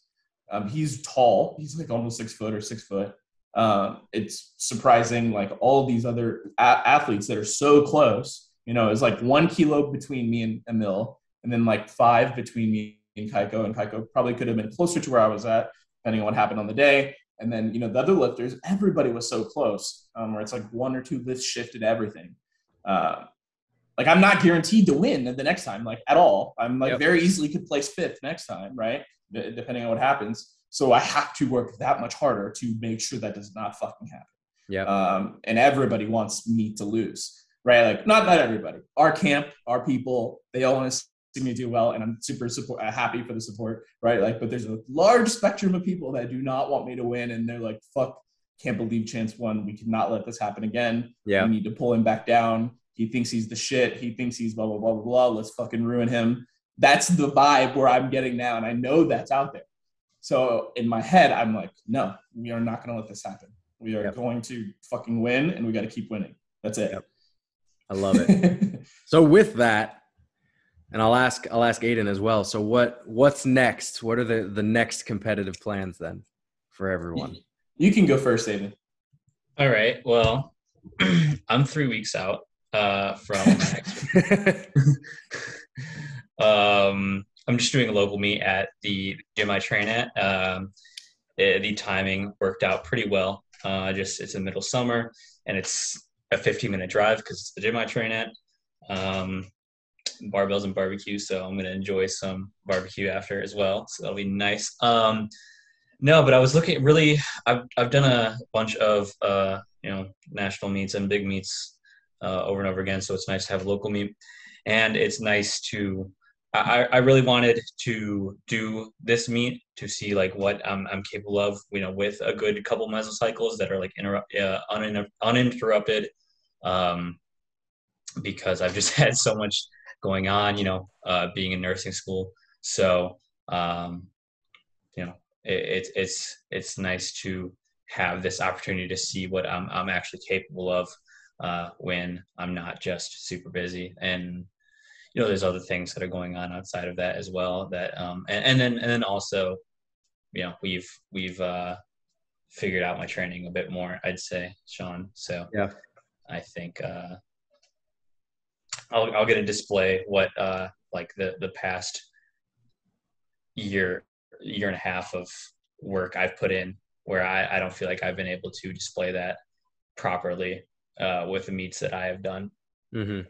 And you're young, dude. Like you still have like so much more meets to do and like practice and just refine it that it's worth just picking something like this that's kind of local to get some like just good practice in, you know? Yeah. Yeah. I just have some fun. Yeah. I need some barbecue. Yeah. There you go. Yeah, um, I mean, no, go ahead. I, oh, I was going to say, you know, I wanted to do something somewhat overseas, uh, something to try to get more practice internationally. Um, the only problem is, is if I do a big meet like Europeans, so I was talking to, on King of the Woods about this, is that I could actually go to Europeans and do it. Um, is that, and I could actually still break records. I don't know how this works, but there's a way apparently if I get invited um, that it bumps up for Sheffield, which is not good. Like I don't want to bump up any of the records, right? Like I would have to go underneath. Um, and in that point, it's like, okay, what am I doing, right? So I need to do something that's almost unofficial or can get me, you know, a total that's unofficial but still is, you know, international travel and practice in a scenario that is not ideal. Yeah. So uh, you know, looking looking at something like that, but I don't want to, you know, make any promises on any dates or anything, but something in between now and Sheffield. So Sheffield, for those that don't know, is March 23rd or 24th. Uh, and it's like a $460,000 payout meet, the biggest meet ever. Um, it's a big tested meet. It's 20 to 22 lifters total. It's only the top uh, IPF world champions and specific wild card spots from IPF worlds. So it's a very prestigious meet, very big deal to go. And I'm uh, seated pretty well. So uh, yeah, winning some money there would be very nice. Yeah, I mean that. Yeah, dude, that would be so. That's such a fucking fat cash pool, dude. Holy shit. yeah, bro. Like first place in each one, I think is like 50k. Um, 50k, not including like your bonuses record. for each record, right? So they pay out for records. They pay out for your placing overall based on the scoring. So the actual percentage over the world record total you do, and that's how the scoring actually works. Uh, so if you do even decently well, you're getting, you know, 10, 15K at least. So, so let me ask. So if you are 838 kilo Taylor Atwood, how much money do you win at Sheffield? Like what's the max out that you could win? Oh wait, are you saying that Taylor wins for sure? Is what you're saying? No, no, no, no. What I'm yeah. saying is if you're if you're prime Taylor Atwood, right? So like you mm-hmm. take his like 838 that he hit oh, okay. nationals and you're just untouchable by everyone else. You break every record in your weight class. What's the maximum payout you can get? I think depending also if you're an SBD athlete, you also mm-hmm. make a little bit more. Mm-hmm. Um, but I, I think it may be like a little over 50 something, 60K. Okay. That's the end range. Okay. Um, I mean, that's yeah. as of what I understand now. I mean, that's what we have loosely. SBD hasn't, you know, announced the particulars yet, uh, but that's what I've heard. So, gotcha. But the, the good thing is, and I, I like this and I kind of don't, they're paying out to like top 10 or something. Yeah. So this, you know, at the end, it's smaller payout, but it's even if you only get like 10th or 8th or 9th or whatever you do, as long as you break one of the single lift records, you get an extra six grand. So that's pretty good. But I mean, based off for me, because the world record is 878.5 with me going six for nine, um, if I get stronger at all and I can push that, I will. Um, I have a good shot of being up there. A lot of people won't even be above their world record total. So, for example, like Delaney, he would have to get you know significantly stronger to beat Russell's total, right? Yeah. Um, Atwood, he's probably the best position out of anybody because his world record is much lower than his comp best. Um, But it was done domestically. Uh, but even still, like it's Taylor Atwood, right? Like yeah, him his healthy and doing everything. His lifts are also just so straightforward. Like worrying about the standard is not even a concern. Yeah. So he he needs to do like 810, 820 at least to probably win, which is very reasonable to for him to do no matter what. Yeah. Um, I think even the women, like if you watched uh, Turbo Tiff, um, she pushed her world record total up pretty high. So for her to break that, it has to be significantly over that, and that's you know factoring everything else in. It's it's a yeah. little difficult. I, I, would say though, because it's in the like European uh, side, a lot of them have an advantage because uh, there's not really that travel. Uh, what do you, what do you think, Sean? Because you did you know international travel before. Um, do you think it's as big of a deal as people say? I'll, I'll I, say, wanted to mention I'll, this because I, I didn't talk to yeah. you about this. Yeah. I'll, I'll say this. I think that for the people who try to make it seem like travel is a big deal, like I, I think that for the people who try to make it seem like a big deal, it's really not that big of a deal. And then for the people who completely brush it off, it is a big deal. And I'll give and I'll give my reasons why. I think that sure. if you're someone who acts like it's going to be this massive, you know, game changer or whatever, you know, I think some people say that just when like after the fact they have a bad performance and they want to like add a, a, another potential variable there like people just say travel and they don't go into why travel would affect you or wouldn't affect you right you just say oh the travel right, right. like told you travel for so it's going to make a difference right there are many circumstances where you can control the variables that travel might throw off for example food right a lot of people say oh i didn't have the food that i normally eat. like then fucking pack it Exactly. Like, yeah. You can literally you can literally control this. Like you're an adult. Pack your mm-hmm. own food, or if you don't know how to cook, fucking learn how to cook. Like you're not a child anymore. Right. the circumstances where I think it, it does affect you and, and how I, I think that this can play a role is, for example, when I went to Belarus, right? You're flying however many hours it was. I think it maybe it was like a 12 hour flight in total, or maybe summing up all the flights. Right. So the time difference is one thing, but in Belarus, it is sunny like all the fucking time. Like you'd go to bed at midnight or 11, 11 p.m. and the sun is still kind of up. And then at 4 a.m., the sun is shining. So if you fly somewhere, have a time change, and then also just can't fucking sleep because your body's circadian rhythm is adjusted to Eastern Standard, and then it's sunny all the time, it's like that's one of those things where you can try your best to like go to sleep but it's like you're kind of fighting your your biology and it's not always that that simple right so there are always like weird things that happen with travel that absolutely can have an effect right like if you have days of like inconsistent sleep patterns that's just that's just going to affect like force output like there's really nothing you could do there but i think that there are a lot of people who will just like use travel as just like this this this catch all phrase when there really were a ton of things that that were were in your control. Yeah, exactly. That's like remember, that. Like that remember, is the biggest thing, though, right? Go ahead. Go ahead. What I was gonna say is, I remember being at Worlds in Belarus, and everyone's like, "Oh, there's no fucking food to eat," and it's like, you know that the cuisine here is not your typical food. Like, you can pack microwavable rice like you can pack whey you can pack peanut butter you can pack bread like there's just so many ways that if you just prepare you'll avoid what you thought was the the biggest you know uh inhibiting factor that travel created so right there's a lot of things that you need to control for but i think there's some that you just forget right like that you just don't know that you need this so that is the part where yeah i mean you should be able to plan all those things out um, but there's some things like heather right heather i don't know if you saw like her flights got canceled like multiple times. She missed like so many flights. She was supposed to get there like six days early. She got there with like one day to spare or something. Oh, for wow. a small lifter, where like her already missing like three or four days of training or something like that. that's definitely going to have an effect. Oh, right? And that was that was out of her control. Like she couldn't control the fact that the flight's canceled or now this got pushed over or delayed. Um, so things like that are out of your control. But outside of that, you know, you're right. Like the sleep thing is probably the biggest thing. And even then, you could probably control that if you have some sort of sleep aid or something that helps a little bit more. Um, but yeah, I mean, it's it's all on you. I, people, I think, just say that because there are certain things that if you have all these variables that are kind of within your control, there's some that you can't quite get quite right, no matter what. Like right, like we'll just a, a, allot that like percentage, you know, difference, right? Um, and so that is the biggest thing. Like when it's like 20 something hours to South Africa, and then you have to drive three hours with a shuttle from there that may or may not pick you up on time, that may be there when they, they're supposed to be there. Um, it's it's rough. That I mean, those are the biggest things that I had was setting up the time zone and I would say the food. I packed all of my food.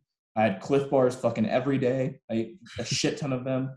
Um, and you need to do that. Otherwise, yeah, you are going to be in a rough situation. Um, and you also need a monkey repellent too, as well. So that was one thing that I packed. Dude, okay. So when I when I saw Gavin's story, I'm not lying. the first thing the first thing I thought was Yeah. like is Gavin being like just publicly racist That's what I thought right now? Yes. That's exactly I was like, bro's, then- bro's about to get canceled.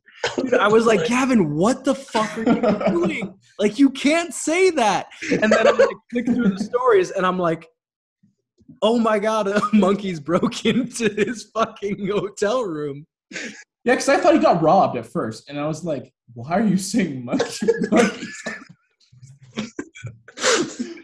Oh man, What what I'm amazed about is that nobody either found dead monkeys or was killed by monkeys because it looked like they definitely ate through a lot of pre-workout.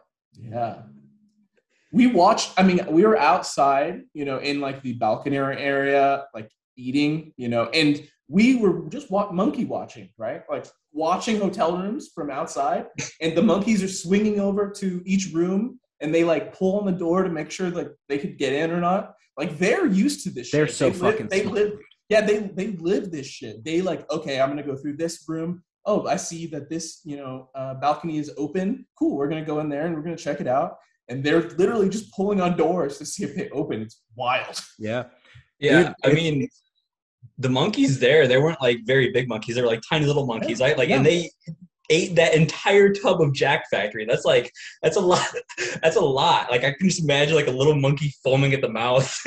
You know it reminds it reminds me of the uh the memes that get posted like there have been a couple of them in the past couple months where it's like if i went back in time to the medieval ages and gave like uh like a little kid the pop rocks or something and they just like start freaking out like i'm surprised that they never heard anything but it is it's so crazy to think about like the way that you know like society like when we form our own infrastructure and, and just people are living in in whatever area how the animals then learn to interact with that. Because like monkeys are obviously super fucking smart but even like um like crocodiles for example which are just reptilians right? Like their brains are so much more low level. Like in areas that are densely populated by humans like they they will not like in in in a more wild scenario like they might be more afraid of of the the population you know if like humans came to whatever part of their their water. But like in more densely populated areas like their their demeanor toward human and like when they go out and all that sort of stuff like they're used to it so they're like on the offensive. So it's really uh it's wild to think of something like that. Like i can't i'm trying to draw like a parallel in here in you know the us where it's like you don't just have deer like you know banging on your doors or like the videos you see of like black bears they like come into your house and shit. I mean, have you seen the video that like that orangutan that drives the golf cart and he's just like has got one one He's hand on the steering it? wheel and like one hand on the the roof of the golf cart and he's just driving the thing. Dude, they're so smart it's unbelievable Literally, They- The staff was just walking around with paintball guns, you know, to get them around because they'll go up to people when they're eating and do shit like that because they don't, you know, they're unafraid at oh this goodness. point, right? It's a huge. I mean, the the the area that we were staying at is like a multi-hotel resort city, quote unquote. Um, and so like they're tourists everywhere, obviously, and they're not used to it. So the monkeys kind of take advantage of, of you, like they'll run up and grab your shit and stuff like that. It was it was it was weird, very weird. Um, did not like South Africa. You know, I'll just say it right now. Everybody everybody asks you, you know, how is South Africa? Don't you love it here? Yeah, yeah, okay, all right. You know that type of thing. Um, definitely not for me. I'm never going back. it looked pretty beautiful. That city, okay, so that city is sectioned off. You have to go through a gate to get in, and it's like very high security, right? It's like a very, and I say city, it's like six, seven buildings, right? But it's very sectioned off. It's for the richier people to be at, and that's it. Um, there's no other area. And then outside of that, if you guys have heard of Johannesburg, it's very high crime rates, very dangerous, not good to go out at night, stuff like that. Oh yeah. So so for those of you listening, I mean, you guys obviously know Blake Barrett, but Blake Barrett is South African. His parents are from are from South Africa, and he was telling me the other day, he's like, "Oh yeah, dude, like in in you know, because like you're saying, this is like a gated off area." He's like, "You don't stop at red lights in South Africa," and I'm like, "What do you mean?" He goes, "Oh, you yeah. treat it like a stop sign. If you stop at a red light, you will get robbed." And I was like, "That is, yeah, that's insane." Yeah, it was pretty sad to be around areas like that. I mean, going through um, and you know seeing what the corrupted governments and system that they had over there. I mean, it's the type of system where cops pull you over and you're like, okay, here's money. All right, cool. We're gonna talk about it. You just keep driving. Stuff like that is very common over there. So um, yeah, ho- hopefully we'll have to have to go to South Africa again. Malta, I mean, should be pretty sick. You know, south of Italy, I'm assuming that's going to be a very good spot. Definitely, yeah. That's the one thing where I'm just like, oh, that's that's the only part of IPF I feel like I'm missing out on next year. Yeah. Although in theory, I guess I could compete in February if I really wanted to. Um, hmm. But yeah, no, Malta. Malta sounds great. That's awesome. Do they know where it's going to be the following year yet, or have they not yet voted on that? I don't think we are aware yet. Okay. I think there's a couple different bid options, but I don't know for for sure. Got you. Got you. I think we're supposed to find out soon where Nationals is because they just released the schedule, but I don't think we have a location yet. I wonder. USAPL. If, yeah, yeah, USAPL Nationals. Where's Where's PLA? I think it's in Austin again. Oh, okay, that's convenient. Mm-hmm. Yeah. So my competitive plans for the next mm. are all over the fucking place. So I've done a lot of locals interspersed between, you know, the higher level meets. And originally, and I still think it's a good idea for me to do regardless, but originally, the intent of doing those meets was to just get like more platform practice and more composure. And like I've put together really solid meets at the local level, even with like with good judging, right? Like I've had there was a meet that I did at TSS that had like all national refs in the chairs at all times. So it's just like, you know, still a local, of course, uh, but getting practice, right? But I think the conclusion that Steve and I came to is like, okay, like you can perform at that level. Like we need to get you performing at these higher level meets. Um, and for that reason, I'm thankful that the Pro Series is a thing because it does give me the opportunity to practice at that higher level in between nationals multiple times. So I'll be doing the Virginia Pro in December. I'll be doing the Arnold in March. Uh, but even before, so before that, I'm competing in two days. Um, I'm not actually like treating it like a real meet. It's a pro series meet where you can win cash. So I'm just going to go in and win cash. But I'm doing a meet in two weeks, or sorry, in two days. And uh, yeah, so I'm doing that. And then those pro series meets will be nice because, like, I, I think the thing that'll be good is that you know I don't I don't have a head to head until September. So I'll take both of those meets kind of at like whatever body weight I walk in at, right? Like if that's like 84 kilos, whatever, just like have the opportunity to train, have everything go perfectly, go in like either demonstrate or not that I can, you know, execute lifts at that level. And I have two of those opportunities now where it's like if I can perform there, that is just like much more momentum, much more like predictability than coming into September versus the pro series doesn't exist. Maybe I do one meet in, you know, you know, January, maybe I do the Arnold, maybe I do another local. It's just like it's not the same. Mm-hmm. So I'm I'm happy that those opportunities exist and uh yeah, I'll be busy competing, but it's going to be what I'm excited about is like or what I'm how I'm treating it and why I'm excited about how I'm treating it is like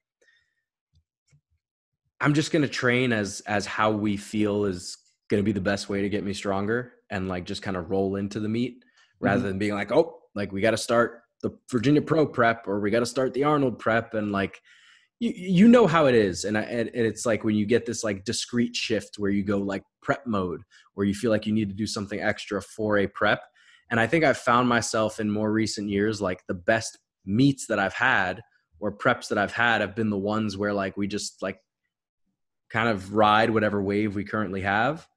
And that's the the tone that I would like to carry through you know the rest of of 2022 and early 2023 so. That's worked out well for me. There's a lot of I'm, I'm not sure if people watching my preps or anything have seen um, there's a lot of like the same pattern I just stick to. And then it's kind of a, like a very quick drop off and uh, that's worked really well and at least in terms of consistency and expectations for what i have. It's very reliable so yeah. like even pushing so like new secret exercise coming out um, that uh like i'm doing a different a different one. Yep yep yep. But this is we're this is keeping under wraps. I ain't saying shit because uh, i don't want to help you motherfuckers out anymore. Like you guys steal my shit. You know it's great. I love seeing it but also i need to get my uh my leg up. So you know that one's on on the on the low. Um but on this new one i'm just going to run this keep everything else the same add this new exercise in boom push it and uh yeah hopefully do a meet in 10ish weeks as well so. Yeah. Yeah i want to keep pushing and doing more meets what i'm excited for for like the landscape of powerlifting coaching is exactly what you said with predictability. Mm-hmm. because i think that and we've you know we've talked about this before and and so for people listening uh it'll be me michael and aiden will be doing seminars in texas in august and um, if you are listening to this and you're in the austin area you're in the houston area you'll be able to attend. We're doing one at uh, tss houston. We're doing another at um, game day. Game day barbell in austin. My topic is going to be basically my systematic approach to um, like intro block formation and just like I'm literally going to deconstruct my entire programming philosophy. Like it's going to be a lot.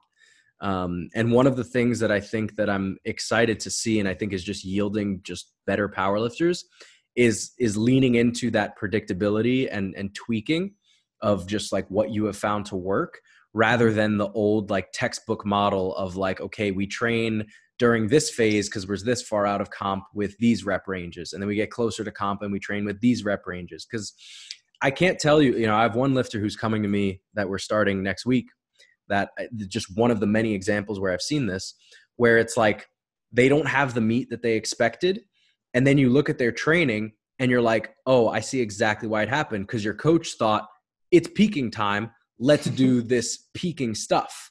And it's like the intensity goes way up the rep ranges change and it's like sometimes that absolutely is the answer you know aiden you're i coach you and we know that for you going through kind of these de- discrete changes in this like hypertrophy block strength block fashion works really well.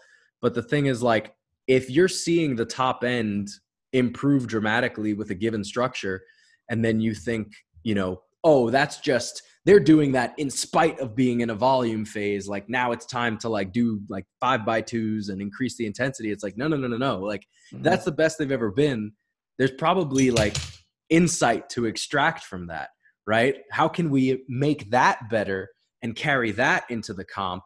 And now we have so much more predictability for meet day because we've had now weeks of performing well on this blueprint.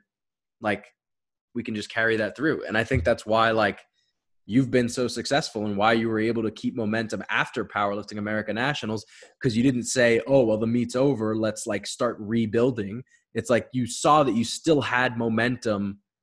You know, you didn't die out after the meet, so you didn't have to restart. You could just go do the same shit that you were doing with the little tweaks and that's why mm-hmm. you're able to come in you know five kilos stronger 10 kilos stronger at this level yeah that was a big thing because i remember hearing gavin say something like yeah while you know cayco and chance are competing you know they're gonna have to compete and turn around again and do worlds in a short time span and to me i was like there is yeah, that, may, that may be an issue for like Cayco or somebody else, but not for me. Like your boy training like two days after, your boy pushing things two days after. There's no drop off on anything.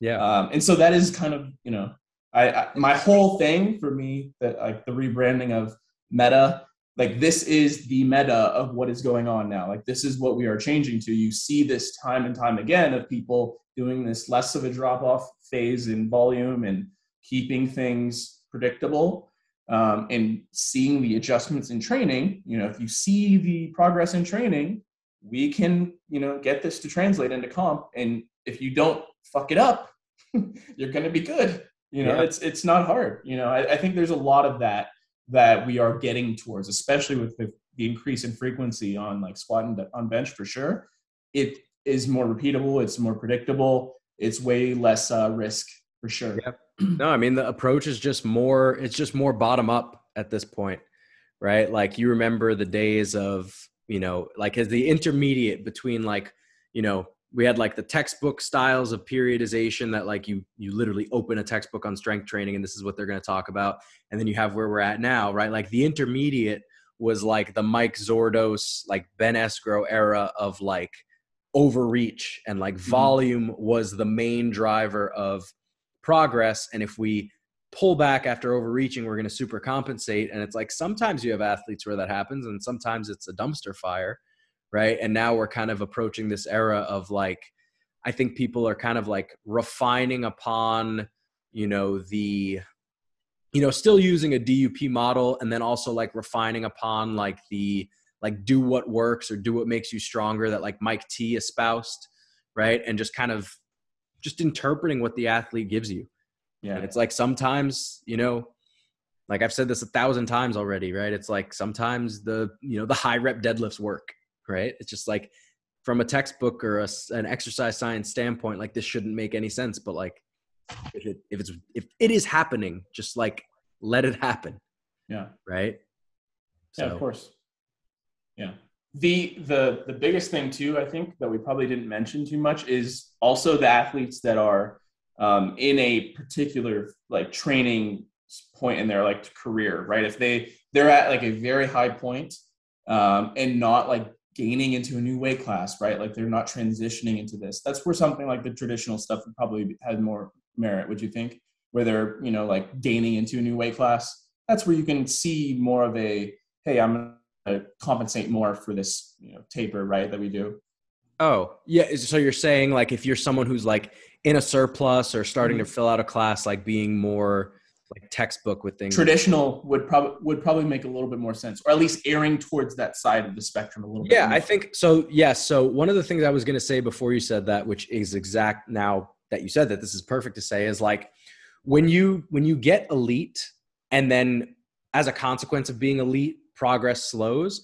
The window of things that work for you becomes very very tiny right? So mm-hmm. like if you're filling out a new weight class or moving up a new weight class, that widens the window, right? And it widens the window in very particular ways where if you are filling out a class and you now have more food, right? The tissue aspect of things now becomes a, a bucket that you can fill, right? You can now start throwing resources at that. So uh, the bucket analogy again. Yep, yeah, bucket analogy. so like yeah. if you are elite but now you've opened the door, opened that window, and you've given yourself more leeway. If you recognize that the tissue aspect is that specific avenue that you can now go down, right? Mm-hmm. Then that traditional, like, okay, let's take time, like training the alternate deadlift stance or doing like high rep stuff, like that can be very beneficial, right? And then maybe you can transition back into a quote unquote strength block and you're going to see great gains. One, because you're just in a surplus to begin with, but two, now you're actually utilizing like new tissue that you have. Mm-hmm. Whereas if you're, you know, in my shoes and you've been the same weight forever, it's like that that that's not a training style you're going to take. It's like now it's like we are, you know, you're a um you know, a fucking like excavator and you're just like trying to, you know, pull away the fucking sand and you're like, okay, where is the thing that we need to be doing mm-hmm. right now? Because we know that it's very specific and we haven't quite found it. So we need to like figure out what the fuck it is. And then once we figure it out, we just like double down on that because that's mm-hmm. the only thing you can do, right? Like I'm not gonna get a you know 700 pound squat by you know spending a block doing like five by ten high bar and you know shit like that. No, then, no, no, no. Reddit Reddit says you should. That that yeah. is the way to do it. Yeah. Yeah, just go through the the work capacity building block. No, it just like that just doesn't that just doesn't work, right? So yeah, I feel I, like I think, we shouldn't be we giving this out for free, bro. Like all these discussions, like like it sounds like so like obvious to us, and I and I think but there's so many people that are like, oh yeah, I'm gonna steal this shit. I'm I'm running this shit now, and it's good. I, I want to help some people out, but at the same time, some of you want. Oh, I I definitely agree with you. I definitely agree with you. Like the, mm-hmm. You know what we're what we're talking about right now. I think I think it's a it's a reward for sitting through the entirety of this thing because you know only the loyal boys true, are gonna make true. it to the to the very end, right? So if you're listening right now and you've made it all the way here, you you've you've reaped what you've sowed you've earned your rewards or the spoils um, but yeah i mean that's like why i've not gone through the effort of like detailing my my framework or my model until mm-hmm. we end up going doing this this seminar like this will be the like the v1 of it as a as an actual presentation because i've gone through this stuff in like the one-on-one stuff that i've done with the coaches i've i've done mentorships with but like this will be the first time that I that I actually go through describing what I think modern powerlifting coaching has become. Mm-hmm.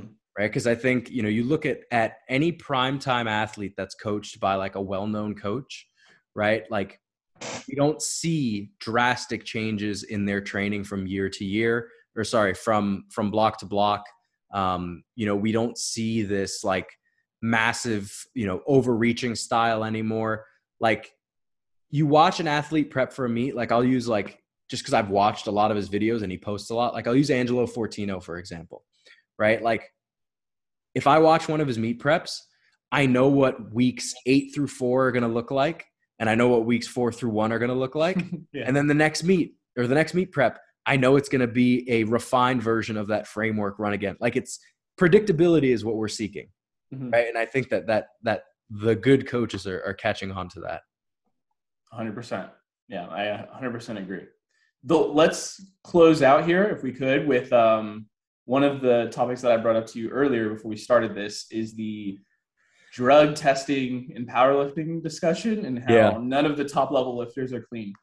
Yeah, dude. So, so one of the things that was funny. So, the reason that this was brought up is that I use that app if you're listening to this, half of you or maybe more might be sick of seeing this on Instagram, but the app, it's like not gonna lie or whatever. It's the anonymous question submission app.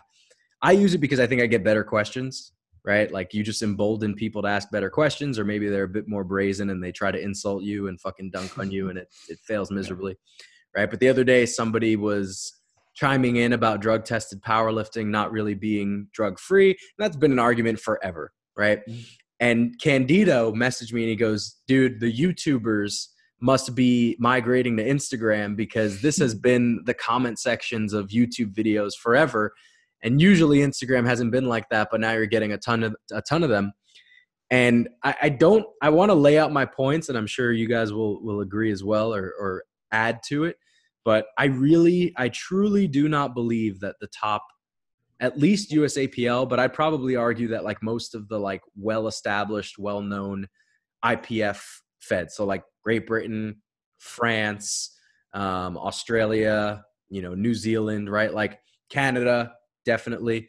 I would argue that most of the top lifters are not on drugs, right? And and one of the big reasons, and I won't repeat myself from the anonymous stuff, and I'll let you guys say it, but one of the big reasons that I that I think I didn't touch on that most people don't think of is how the the organizational payment structure works for pro sports because that's what people are always citing versus powerlifting okay in powerlifting the organizations make their money off of the members paying to compete In professional sports, the organizations pay millions of dollars to get the athletes to compete because in exchange, they make, make back many more millions of dollars off of filling out stadiums, merchandise, apparel, whatever, right? That's the that's the investment that they make in paying these players, right? The USAPL, for example, is not making money off of filling a massive stadium for people watching, right? So there is not the same incentive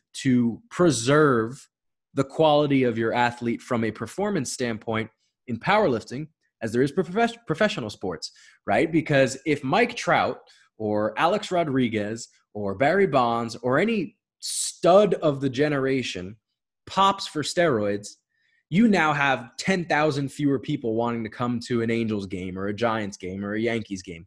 And now that means that tens of thousands of fewer jerseys are being sold. And now an organization is losing money because their record is going to be worse, right? From a business standpoint, it makes sense to have a system in place, but kind of not have a system in place, right? Because anything that's happening underneath the surface that's allowing these athletes to perform well and ultimately make you millions of dollars, you don't really want that to go away, right? If Bob or Petrie or Ashton or, you know, uh, Jesus, right? Like literally any of these guys, right? If any of these guys pop, mm-hmm that is not costing the USAPL money. You know, if if one of those athletes pops, you're not going to have a thousand USAPL members go, oh, well, my favorite lifter just failed their drug test. I'm going to stop competing. Right? That's the where the USAPL loses their money is not affected by preserving the the anonymity of the drug test or the you know or the integrity of the drug test you know for for an athlete so it just mm-hmm it just doesn't make sense. Like from so many directions, it doesn't make sense. But that one in particular, there's no incentive for the organization to lie on behalf of an athlete and, and cover up tests. Yeah, I think that's the, the biggest one that I didn't hear phrased that way, but it makes a lot of sense. And especially for people listening, the incentives aren't there for them to try to try to to get their top guys to fail, right? Like essentially to to make it a clear playing true sport um, it's not there. So the biggest thing too, I don't know if you know this, is like you know in like training camps and stuff like that. A lot of times, from what I hear from the people that I know, it's it's a very selective period that this is when we're doing our drug testing, and it could be any time between this four to six weeks of training camp or spring camp or whatever, um, or spring games and college sports or whatever it is, and then the rest of the year it's completely fine. Oh right? yeah, and it's very clear that they make that distinction to go along with what you're saying. You know, that is essentially what it is. I think the next point would be in terms of inconsistencies and you know managing you know where people are saying oh hey it's drug tested not drug free meaning that people are trying to get around the actual timing of it um, would would often lead to inconsistencies in results for performance like on meet day you would see a lot more inconsistency there or you would see people getting failing way more often than they are right? Yeah. We would see people, one of the two would have to happen, you know, that in that scenario that people are saying. So that's a big thing. And then the last one is like the injury rate, right? We would see more torn biceps, torn, you know, um, quads, torn hamstrings at the higher levels, especially with intermittent use of of drugs, in yeah. my opinion. And like a very obvious one, like to go along with that, is like you would see people physically just deflating like just getting smaller. Like if you were using and then not using, right? Like you would just see it through social media, right? Because if you're talking about you think the top athletes are on or the top athletes are using whatever, like the top athletes are very active on social media. Like if you saw, you know, for example, like, you know, Russ, for example, he trains heavy, right? So you know that that's why his numbers are inflated in the off season, and then as he diets down, they revert back to whatever they're going to be at that body weight. But if he stayed the same weight, right? Like so you you knew like oh he's like 185 in the off season. And then you saw like just just drop off, you'd be like, "Oh, okay, like something is is fishy here." Right? But that's what you would see happen. You would see this just nonsensical deflation or or reduction in strength through social media posting. Like it just it just wouldn't it wouldn't happen in that in that way. Also like I'm not an endocrinologist, right? But for someone to be taking this assortment of drugs and things that could mask stuff, right? Like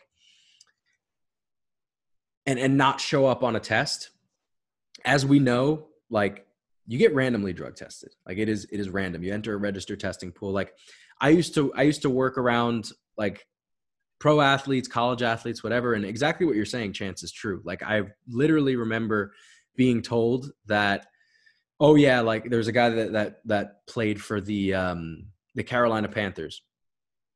And he was like yeah we were told like at the end of august like this month we're to get tested. And it's like other than that it's nothing right? So if you're getting randomly tested, something is going to something is going to show up, right? Like you can't unless the average like YouTube powerlifting commenter or redditor thinks that like me and anybody else in the registered testing pool are in cahoots and we're really covering for the USAPL and it's not actually random and we get secret emails on a different server telling us like hey it's actually not going to random we're not actually going to come randomly test you like it's going to be during this period and this period. It's like we're all just at the whim of whenever they want to show up. Like I had Arian Kamezi show up to my gym one day and I wasn't even like there yet. Like I got a call he's like I'm at the gym and I'm like oh fuck I got to go there now like it's just it's completely it's completely fucking random. Yeah. That's such a that's such a good point. Like I think the the time windows we would we would have to see more failures. Yeah. And I, I think there has to be a lot of conspiracy going on otherwise. Also, like we were saying this before the call, you know, if you were if you were using drugs that maybe have like a a shorter half life, like I think I, I, could be wrong here, but I remember someone telling me like you know like Tren has like a shorter half life, and like maybe you could get away with like taking it at some point, right? Like something like that has pretty visible you know presentations or side effects, right? Whereas like maybe a more modest one where you could get away with not looking suspicious, right? Like let's say you know one of us went to the doctor and we're like i want a script for you know 200 you know uh you know 200 tests right? That's going to show up in a drug test. Like you are not going to just you're not going to be able to get away with you know uh gambling with a random drug test time and then having something like that that has a longer half life like it's just it's just I, I hate even having to argue it. Like it's just not even uh a, a reasonable take. And then their argument, I guess, because I saw this too on one of the posts you made, is comparing it to weightlifting, where you know there's not as much. US weightlifters as... are natty as fuck, bro. U.S. weightlifters, their drug, the drug testing system for U.S. for USAW is super stringent. The culture is like very, very anti steroids, and like it's probably why USAW sucks. Like they don't win anything.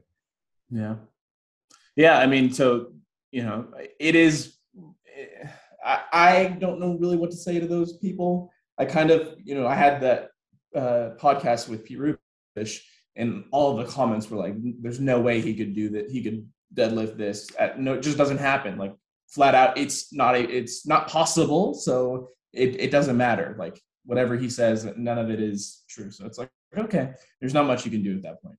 Yeah despite me looking like I don't bench six days a week.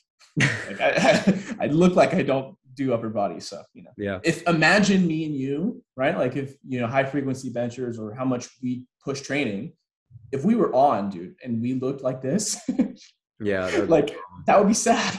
I mean, that's the thing that I mean that's also another thing. It's like you know there are some there are some freaks, right? Like guys like Russ, guys like Ashton who hold like a ton of muscle, right? But like the discrepancy between drug tested and untested in terms of like muscle development is significant right? Where like if if the top guys were on stuff you'd also probably just see like a more apparent presentation in terms of just like just muscle density mm-hmm. that you just don't get right? Like chance you're super fucking strong but like you are not chiseled right? You don't have like that fucking you know winstrol dryness right? Like you're not just whatever. It's yeah. it's just such a dumb. I don't even want. to, it's making me angry. I don't even. Want ha- half of your questions were like fucking retarded shit, dude. Like I, I couldn't believe you went through some of those, man. Like, and I'm sure you posted only like ones that were okay. There's probably a ton of really stupid ones that you. Oh, there there are a ton of really bad ones. Yeah, absolutely. Yeah. Absolutely. So cool. Um, I think we covered a lot on this one. This yeah, like no, we definitely we definitely went a, a, good bit on this one. This is going to be a long one. Aiden, do you have any uh, any closing remarks? Any any final things you want to say to the uh, the Aiden faction of the Nori boys? um, I, I'm going to actually cut you off before you answer. I fucking love your roster. Your boys are hysterical. The uh the uh the best Nori subgroup. The base the base Sigma Raiders. Yeah. Um I love my team. I love my uh my my group that I have and even though I am capped, I'm like I'm very um very pleased with the people that I do coach. So I don't know. I just uh it makes them very enjoyable doing what I do.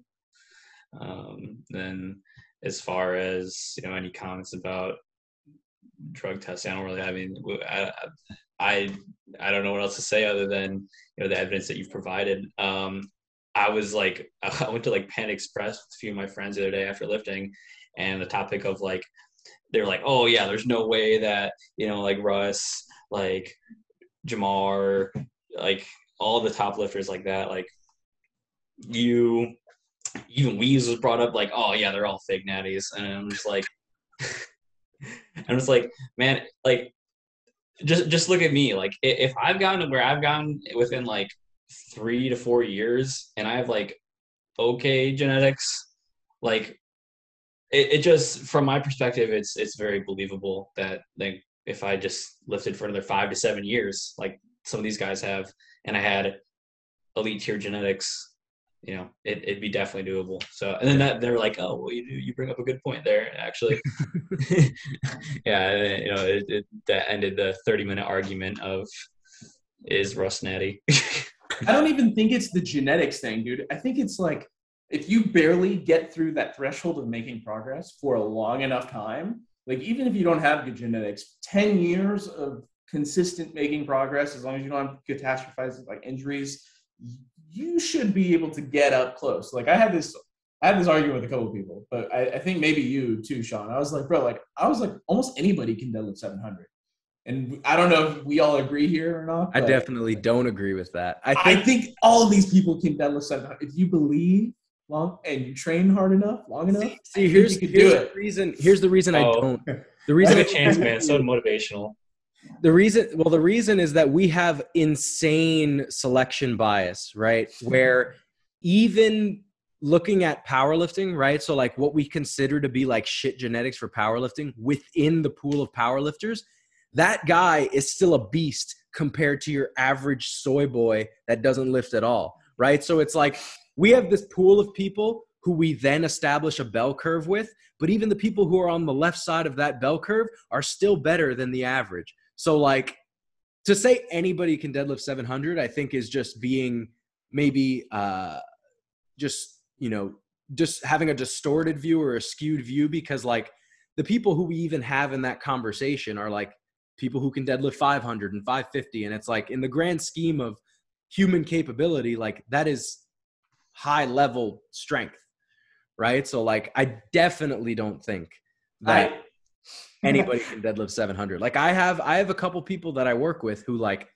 fantastic clients. They work super hard. It's like they will never deadlift 600 like it just it's sometimes you're just okay. not- let me reframe this then. What if we said okay sean you're going to pick out someone at 19 20 years old. You're going to like they just graduated high school. They're like a year just doing nothing right? Yeah. and you're gonna find this person and you're gonna say, hey, in 10 years, I'm gonna fucking kill you. You're gonna die. Okay? in 10 years. Or if you if if in 10 years you deadlift 700, you're safe. Okay, that's it. We're, I'll pay for everything. Everything in your life is taken care of. But then that 10 years, they get like they get straps, years, you're, bumpers, you're deadlift no, no, no, bar, trend. No, no, no. This is, this is IPF rules. Okay, IPF okay. specs, everything. Two hour weigh in. traveling to South Africa dense in the wood. yeah. And 10 years you're competing at, at IPF Worlds, you're, we're pulling 700. What is, the, do you think you can do it, Sean? Are, are you if they have the heart, if they have the courage, okay, they this is all they care about. This is their life, right? Their family is on the line here. Not just them. We're gonna kill the family too. Okay. In 10 years. it's so, so we can do it. 10 years, I think, is and okay, let's give the caveat here. They don't have short arms. They have like moderate to longer arms. All right, so you're already sectioning out a large. Okay, but but but but otherwise they're average, right? Like they just have a little bit longer reach. So, but, so this is interesting because I don't know if you got this analogy just like spontaneously. I mean, it's not hard to think of, but I don't know if you ever followed uh, Average Broz Gymnasium, the weightlifting gym out in California that Pat Mendez used to train at. I've heard of it for sure. Okay. I don't know if I followed yet. John Broz had an article about squatting. And he said, if I told you in 16 weeks you had to squat whatever or we'll kill your family, would you do a program where you squatted twice a week or would you squat every day? And he was mm-hmm. like, no, you'd probably squat every fucking day. So it begs the question like, if you gave me that ultimatum, like, would I, would the, would the philosophy of training the deadlift, for example, change? Like, would you see people deadlifting like four or five times a week? And in a circumstance like that, maybe you would, and then maybe a greater portion of people could deadlift 700 than I currently think. But as things currently stand, like if you were just like told you're going to have 10 years to deadlift 700 and you have to follow a well periodized program where you deadlift twice a week, then like, yeah, I don't know.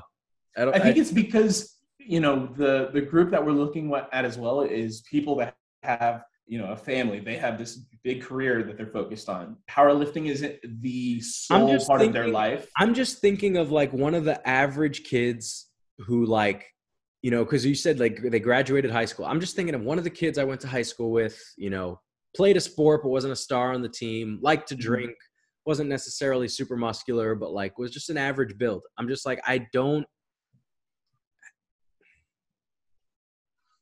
i don't know I'm I'm not inclined to say yes. Like I just think that it's I think that within our pool, right? Like even though we form our own bell curve and say someone has really good genetics for powerlifting and someone has really shit genetics, this bell curve can be superimposed on top of the real bell curve of society or of humanity and it's just we're we're still at the top, right? Like yeah. within our group we have the top.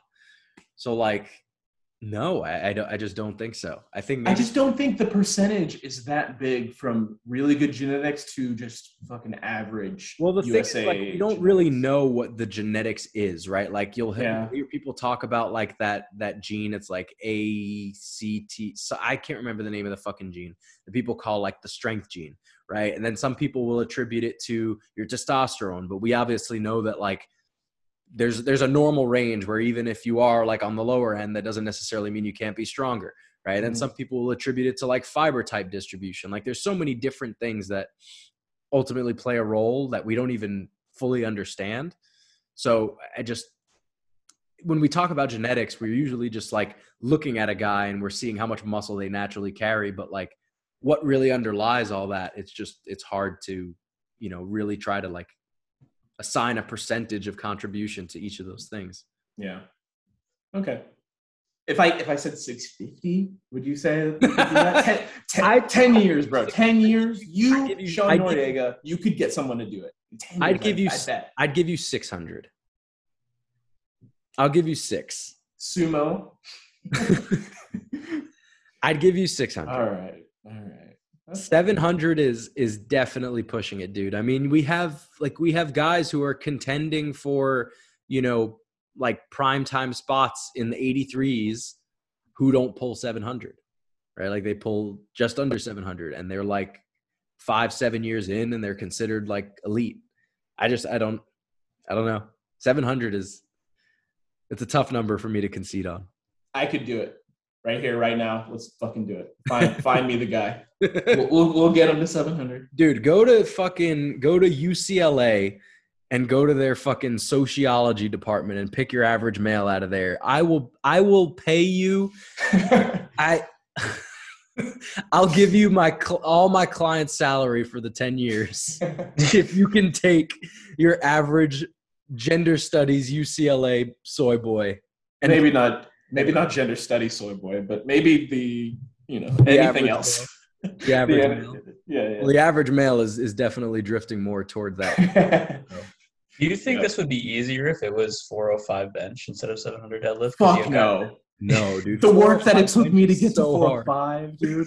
Well, you No. could just get someone hella fat. See, Chan- that's the thing, dude. Chance is just biased because he's such a good deadlifter, man. Like 405 in my mind as well. I'm like, no, like there are so many people who will never fucking press 405. The thing, 405 's the huge, thing I will say about bench is like it's so much more heavily dependent on muscle mass, which Yes. is like a bottleneck, right? Like deadlift is just like, I mean, obviously muscle mass plays a role, but like there's just, it's hard to even talk about like tangibly what it is, but we just kind of intuitively know it's just like you could just build the strength for it and not like necessarily need a certain amount of muscle to do it. But yeah, I don't know. Anyway, I feel like this, Depends on leverage. this argument is gonna. Go, it's already three in the morning. We've been on this for three hours.